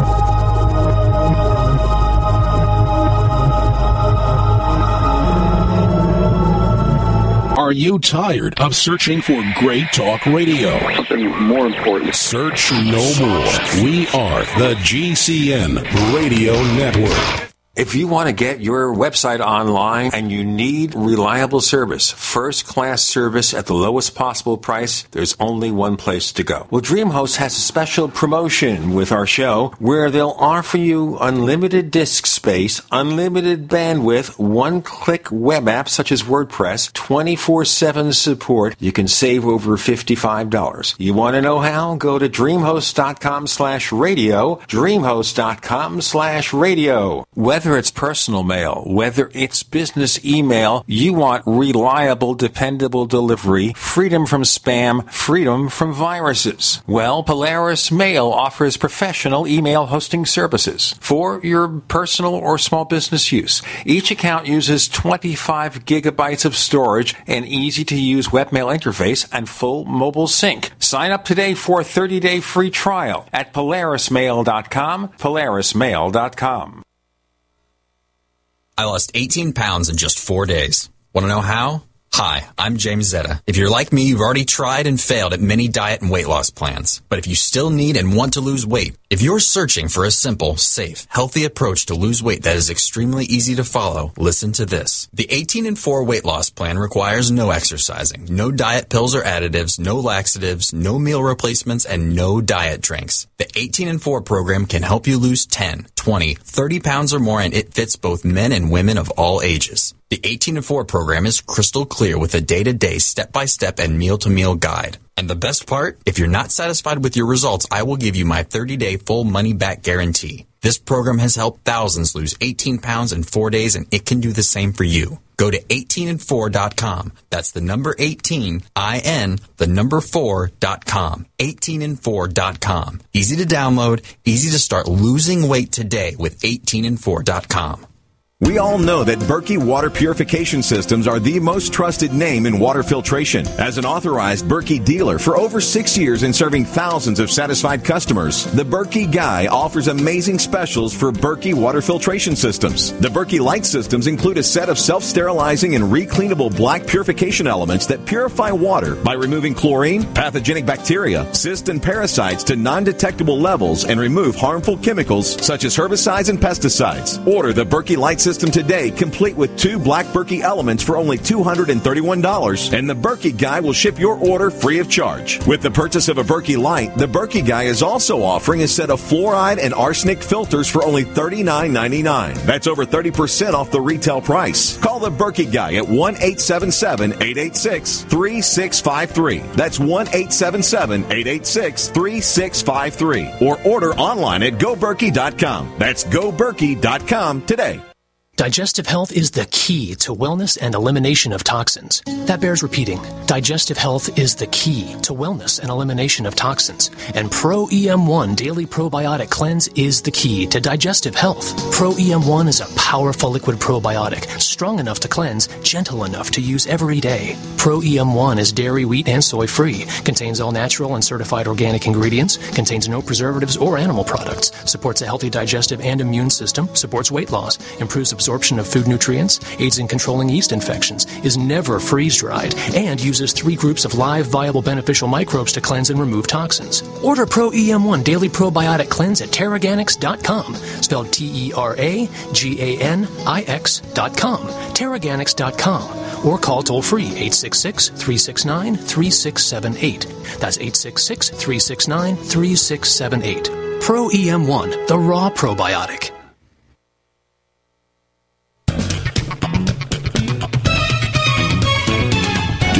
Know what's going to happen next? Well, here's the Tech Night Owl. Live with Gene Steinberg.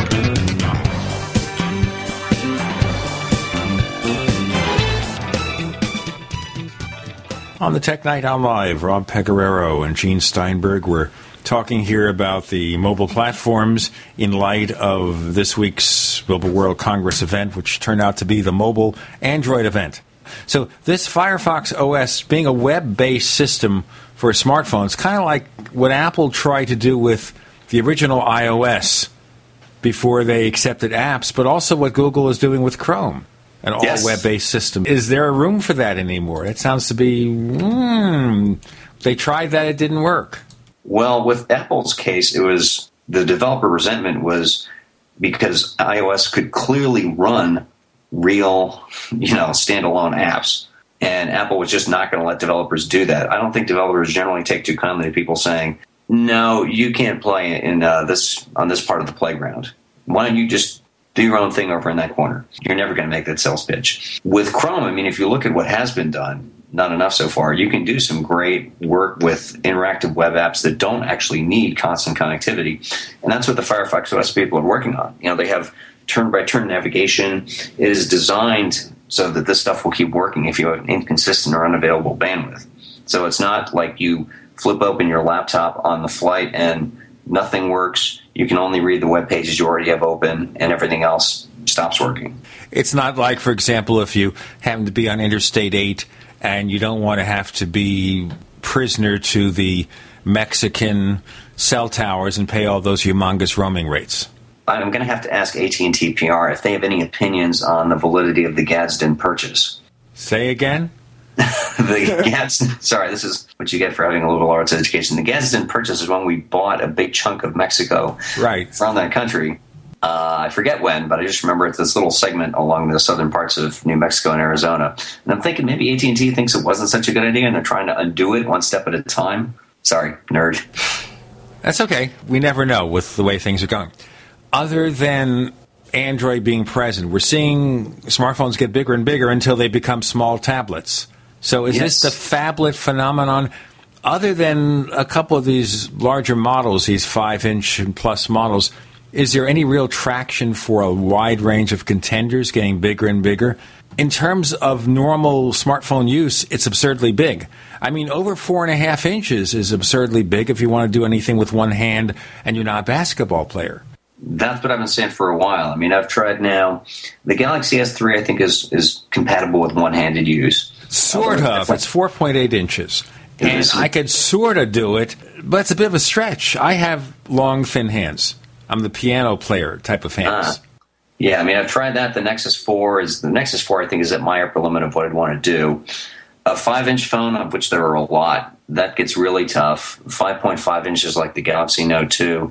I, I just can't really swing that. And that was not the biggest phone I saw there. There's the ZTE Grand Memo, which is 5.7 inches. There's the Huawei Ascend Mate, 6.1 inches.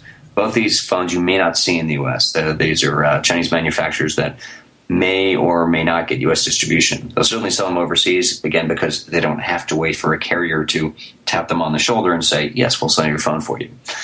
And then Asus, uh, they did quote a U.S. price for this, the phone pad, which is a seven-inch tablet that you can use as a phone. At that point, you have to wonder when do we see the Saturday Night Live parody ad featuring someone using a full-sized iPad as their phone? Or bring in something like as large as a 17-inch MacBook Pro and right. say, "Here's a tablet. Here's the new tablet, the Super Phone tablet."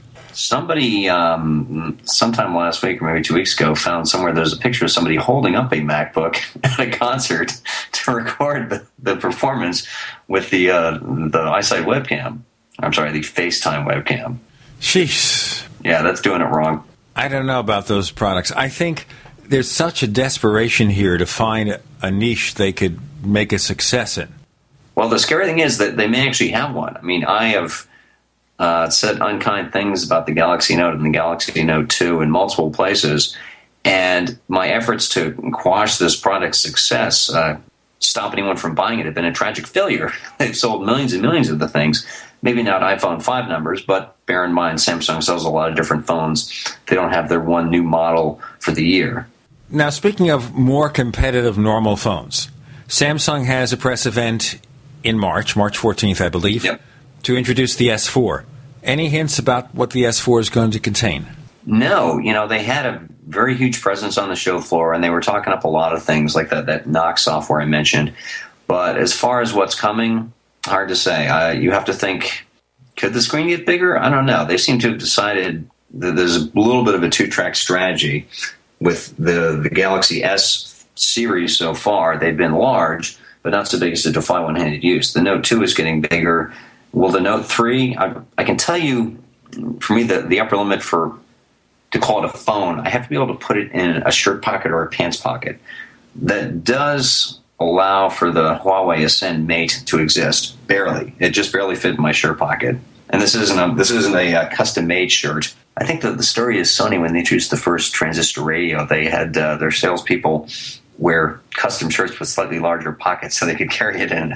The, the phone pad, forget it. You're not going to put that in any, maybe if you have some really big pocket in a jacket.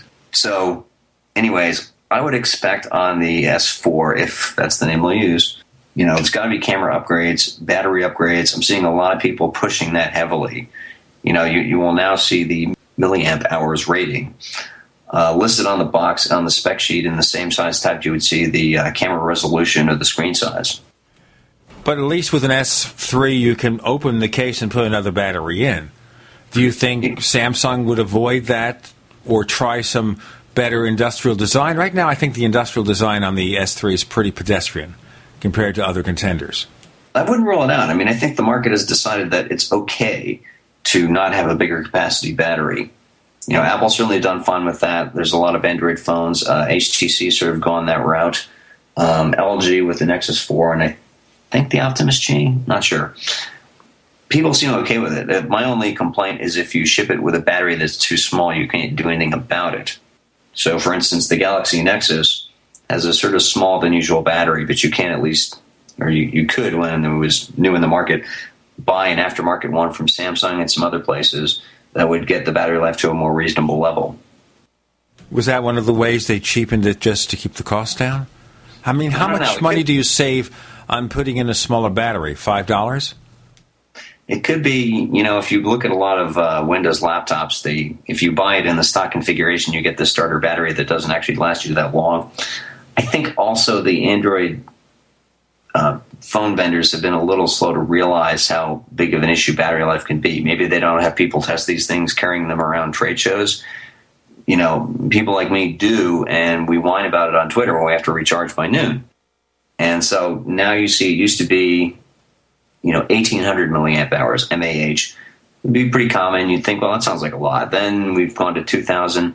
Now I'm seeing lots of phones in the 2400 or 3000 range, which arguably is where they should have been all along. If you look at phones like the Droid Razr Max and the uh, Razr, the uh, the newer version of it, I can't keep track of all of Verizon's Droid Razr names. They're at like past 3000 milliamp hours, and they have really good battery. those phones get great reviews for that alone. Well, I just wondered about Consumer Reports where they claim that the iPhone 5 battery doesn't last as long as the Galaxy S3.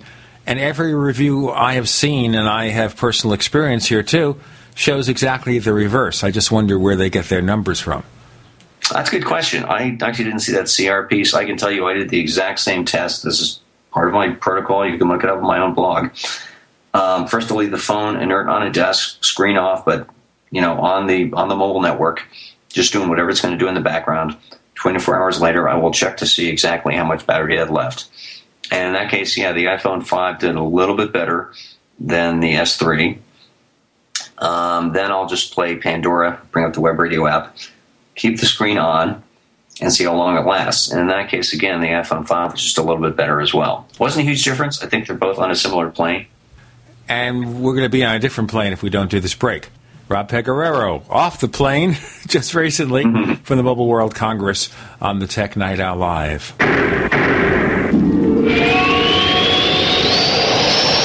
The GCN Radio Network, providing the world with hard hitting talk radio. GCN. Great talk radio starts here. Attack of the Rockoids has been well received by critics and readers alike. It's a thrill a minute story you'll never forget. A former U.S. military intelligence officer is haunted by intense dreams about a beautiful woman pleading for his help after a terrible battle in outer space.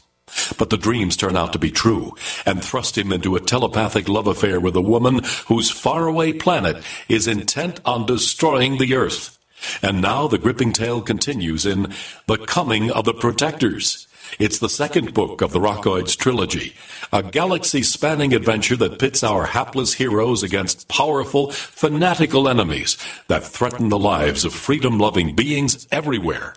Attack of the Rockoids and The Coming of the Protectors. Classic science fiction at its best, available now. For more details, visit rockoids.com. That's R O C K O I D S dot com. Your freedoms are on the line. The Second Amendment is in danger. How soon before your freedoms are taken away? What can you not live without? What is your greatest dependency? Is it your guns? Is it your home? No, it's food. It all boils down to the food supply. Tyrannical governments control people by controlling their food supply. Don't be dependent. Be self sufficient. Don't wait for the government to feed you. Feed yourself. I can warn you, but I can't feed you. Do like Alex has done and get a supply of food from eFoods Direct. It's the best long term storable food on the planet. Get the popular Mega Patriot Pack free, a 24 day supply of food plus stove, cookpot, and fuel. Call 800 250 1857 or go to efoodsdirect.com slash Alex and get up to 20 Mega Patriot Packs free with purchase. Build your food supply, be in control, be self sufficient, and be a patriot. Call 800 250 1857 or efoodsdirect.com slash Alex and get your free Patriot Pack today. We've lived in this neighborhood for years. We have an alarm system and all of our doors have deadbolts. They kicked in our door and were in and out of our house in about five minutes. The police arrived in about 20 minutes, but they were long gone with our TV, jewelry, and my guns. I kept thinking, what if my family had been home? The police officer said that more than 85% of break ins are through a door, and that deadbolts alone don't stop intruders. The officer told me to go to easyarmor.net if we wanted something that would actually stop an intruder. Easy Armor reinforces all of the weak points on your doors and is guaranteed to prevent kick ins. I was surprised at how little Easy Armor costs and I installed Easy Armor in about 30 minutes. Visit easyarmor.net. That's the letters E Z A R M O R.net or call 888 58 Armor. That's 888 582 7667. Easyarmor.net. Ultimate door security made easy. Hi, I'm Dr. Joel Wallach, the Dead Doctors Don't Lie guy. There's no reason why you shouldn't live to be at least 100 and have a great time getting there and I'm going to give you a free copy of my lecture that tells you exactly how to do it. In fact, after you've lived a long and healthy life, there should be only two documents in your medical chart a birth certificate and a death certificate. I'm Dr. Wallach with a warning. If you have a four inch medical chart, if you take prescription drugs for high cholesterol, high blood pressure, arthritis, joint pains, and other health issues, the medical profession is failing you. They're using you for an ATM machine. My free lecture is going to reveal what pharmaceutical companies don't want you to know. There's been groundbreaking research and discoveries on how to effectively treat or eliminate over 900 different diseases naturally. It's all in my free lecture called Deadly Recipe. So call toll free 1 855 79 Young. Again, that's toll free 1 855 79 Young. 1 855 79 Young. What are you listening to? The Tech Night Owl Live with Gene Steinberg. What's going to happen next? You never know.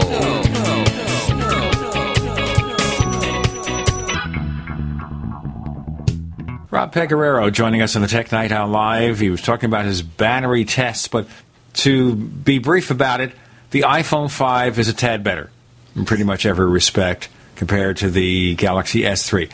I've seen also the S3 and Android phones are subject to runaway processes where suddenly it looks fine and you come back to the thing three hours later and the battery is chewed up in terms of battery life. And it's because something suddenly started running that caused it to use more current? Well, yes, but I should note I've seen a lot of complaints about iOS 6 updates doing the same thing. Oh, sure. And that might even be the issue with Consumer Reports that the initial iOS 6 release had some battery life problems, as they almost always do. The next release didn't, but Consumer Reports didn't retest to see if this was typical yeah. of the phone it's important to note, you know, what version you're running because I've seen, I've done the same tests on some Android phones where going from 4.0 to 4.1 set things back a little bit. Then they might have improved with 4.2. You want to at least document what version you did, and certainly, you know, I try to test phones in their stock configuration, not add any apps that you wouldn't normally have. Like I'll put on Twitter and Facebook and have them check their for updates in the background because I think that's a reasonable thing to say. It's not so reasonable to say that you know somebody's going to turn on Google Latitude so you have some background location tracking going on. Now, of the stuff that you saw at the Mobile World Congress, and we're near our last segment here, anything really and truly disappointed you, saying, eh, what do they think they're doing? This is crazy. Exactly. Screen resolution. So, okay, I mean, you, have we've all seen the iPhone 4S and the iPhone 5. They have the, the Retina display on there. And, you know, I've tested it. My eyes are reasonably good shape, at least for close up vision. And when I'm holding this thing in front of my face, I can't see the constituent pixels. I can if I break out a magnifying glass. So that's at 326 pixels per inch. What is the point of going above that pixel density on an Android phone? You're throwing in stuff that I can't see. And LG at their uh, exhibit at MWC, they had this display really bothered me. Uh, they had their LG Optimus G Pro phone, uh, some other unidentified phone with a lower resolution screen, both under magnifying glasses. And then the third where you could put in your own phone. If I need a magnifying glass to see the benefit of your new feature, I don't care about your new feature. What's the point? You know, put the money we're going to spend on that, the engineering time, work on battery life. That I would actually notice and care about. But screens too good for my own eyes? Stop, please. They need to have bragging rights. It's all about bragging specs, but that's the wrong thing to sell. I mean, yeah. if you look at the ads from Apple with an iPhone, they show you doing things on it. Samsung is showing certain capabilities of their phones, you know, the easy file transfer and that kind of thing. They're showing what you can do, less emphasizing the noise and the spectacle and the specs, which is where Microsoft is suffering with their ads for the Surface tablet and Windows 8. Yeah, I mean that's historically been a weakness, throwing out specs, and you can, for that matter, you know, I, I kind of cringe when I still see smartphone reviews that start off with this long invocation of the specs on the thing, because people just don't care that much. You know, they, they care what these specs mean to the user experience, but by itself, the clock speed of the processor, even the, the capacity of the battery are not going to say a whole heck of a lot because there's so many other aspects of the product design and the engineering that determine how much of that theoretical capability comes through in the finished product. Then that's something, of course, they can't show. And part of the problem here is unless they put a custom face on Android, for example, Android phone A and Android phone B from two different makers offering a relative pristine experience with Android, there's no difference. It's like PCs. What's the difference between an HP PC and a Dell PC other than the brand label? I was arguing this the other day, just talking about, for example, we have a situation here where the former Apple retail chief, Ron Johnson, goes over to J.C. Penney, and it's been a big failure. And I remarked during the course of this interview earlier in the show, well, think of it this way. If you look at different department stores in the U.S., can you tell the difference? If you took the branding, the label, away from Macy's and Dillard's, what would be the difference? Oh, I can tell the difference between Macy's and Nordstrom's. Well, that, uh, yes. You, you, can definitely distinguish yourself even in that context. In, in the case of Android phones, I think you can do that. Uh, I think if you focus on things like the camera and the battery, which everyone complains about, if you said, you know, we will get you Google's updates when they're out, not six months later, of course, you then need to get the phone carrier to go in on that as well. Because if you look at the Verizon version of the Galaxy Nexus, that is the worst Android support ever because people bought that phone thinking it's a Nexus phone. I'm going to get Google's patches on demand. Uh, instead, Verizon hasn't shipped Android 4.1 for this thing, which was new at Google I/O back in June.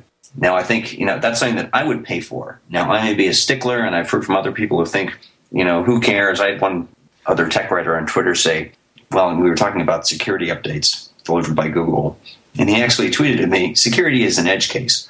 No, it's not. Well, I know with the S3 that I have is AT&T, it's Android 4.1.1. Yes. But I should point out, according to the reports I've checked, Android 4.2 is a little troublesome. I haven't seen that. I actually like it. Um, the, the two, the thing I use most often, it has this great gesture typing mode in the keyboard where it's sort of like swipe, where you move your finger from one letter to the other. Sure. This is a little better than swipe because it actually shows you what you're about to write so you can see if it's reading you correctly instead of you try drawing this 10 character word and you see it got it completely wrong. Like I think one time when uh, maybe it was one of these keyboards and I was trying to write bandwidth and I thought I wanted to write hagfish. Uh, there's a neat photosphere mode in the camera that does three dimensional, not just left, right, but up and down panorama, sort of like QuickTime VR. Uh, I haven't really seen too many issues with it. I know that people reported some glitches, but they seem to have been ironed out. I mean, I've had it running on two phones. No real issues with either of those. So the argument being then, why not release it? Well, I guess in the sense of current OS, HTC is still shipping an older version of Android on the new one that's coming out. Everyone is. I walked around the show floor and I didn't see a single Android phone except for the Nexus 4 on display in LG's booth that was actually that actually had Android 4.2. And this is a version that came out in November.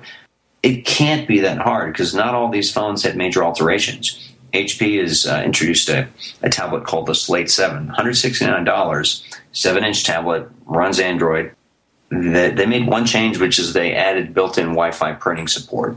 Uh, it's, it's in Chrome, the browser, maybe not in the rest of it. That's not a huge deal.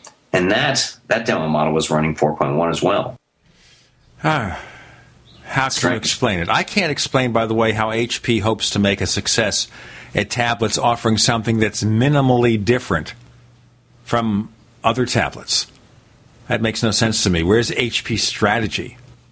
Well, the uh, the Slate Seven, the, you can get the back. Uh, you can get a version where the back of it comes in a striking shade of red. I think. right. Oh, I, I just can't wait. One one advantage they have over Google is that you know let, us not make too much fun of retail stores you, I presumably, will be able to go into a store and see this thing. where you know the Nexus Seven is a nice tablet, although I should note the Wonder seems to have bricked itself because I just left it on desk for so long, and now it won't restart or uh, get past the bootloader. Um, the Nexus 7, you better know someone who owns one because there aren't stores showing it off, although Google is allegedly working on that. The long and short of it is that HP's advantage would not be specs or distinguishing characteristics, except maybe having a rear color that's different. It is the HP brand, the partnerships with retailers so they can get that thing into any store from a Staples to a Best Buy to any mail order house and that way they can gain an advantage. Rob Pegoraro, where can we find more of your stuff? Uh, you can read my stuff on USA Today. I did a recap of Mobile World Congress for them. You can uh, look me up at Discovery News, uh, and you can find more about me at robpegoraro.com. I'm also at Rob Pegoraro on Twitter. That's cool. And you can find us on Twitter as Tech Night Owl. We are Tech Night Owl at Twitter. We also can be found on Facebook. Just look for Gene Steinberg. Spell it that way, and you'll find me, I think. We've got another show, the Paracast, about UFOs and things that go bump in the night. And this week we'll have John Greenwald Jr. He has a place called the Black Vault where he's gotten all these documents about conspiracies and UFOs from the government through the Freedom of Information Act at Paracast.com. Rob Pegoraro, thanks for joining us on the Tech Night Owl Live. Thanks.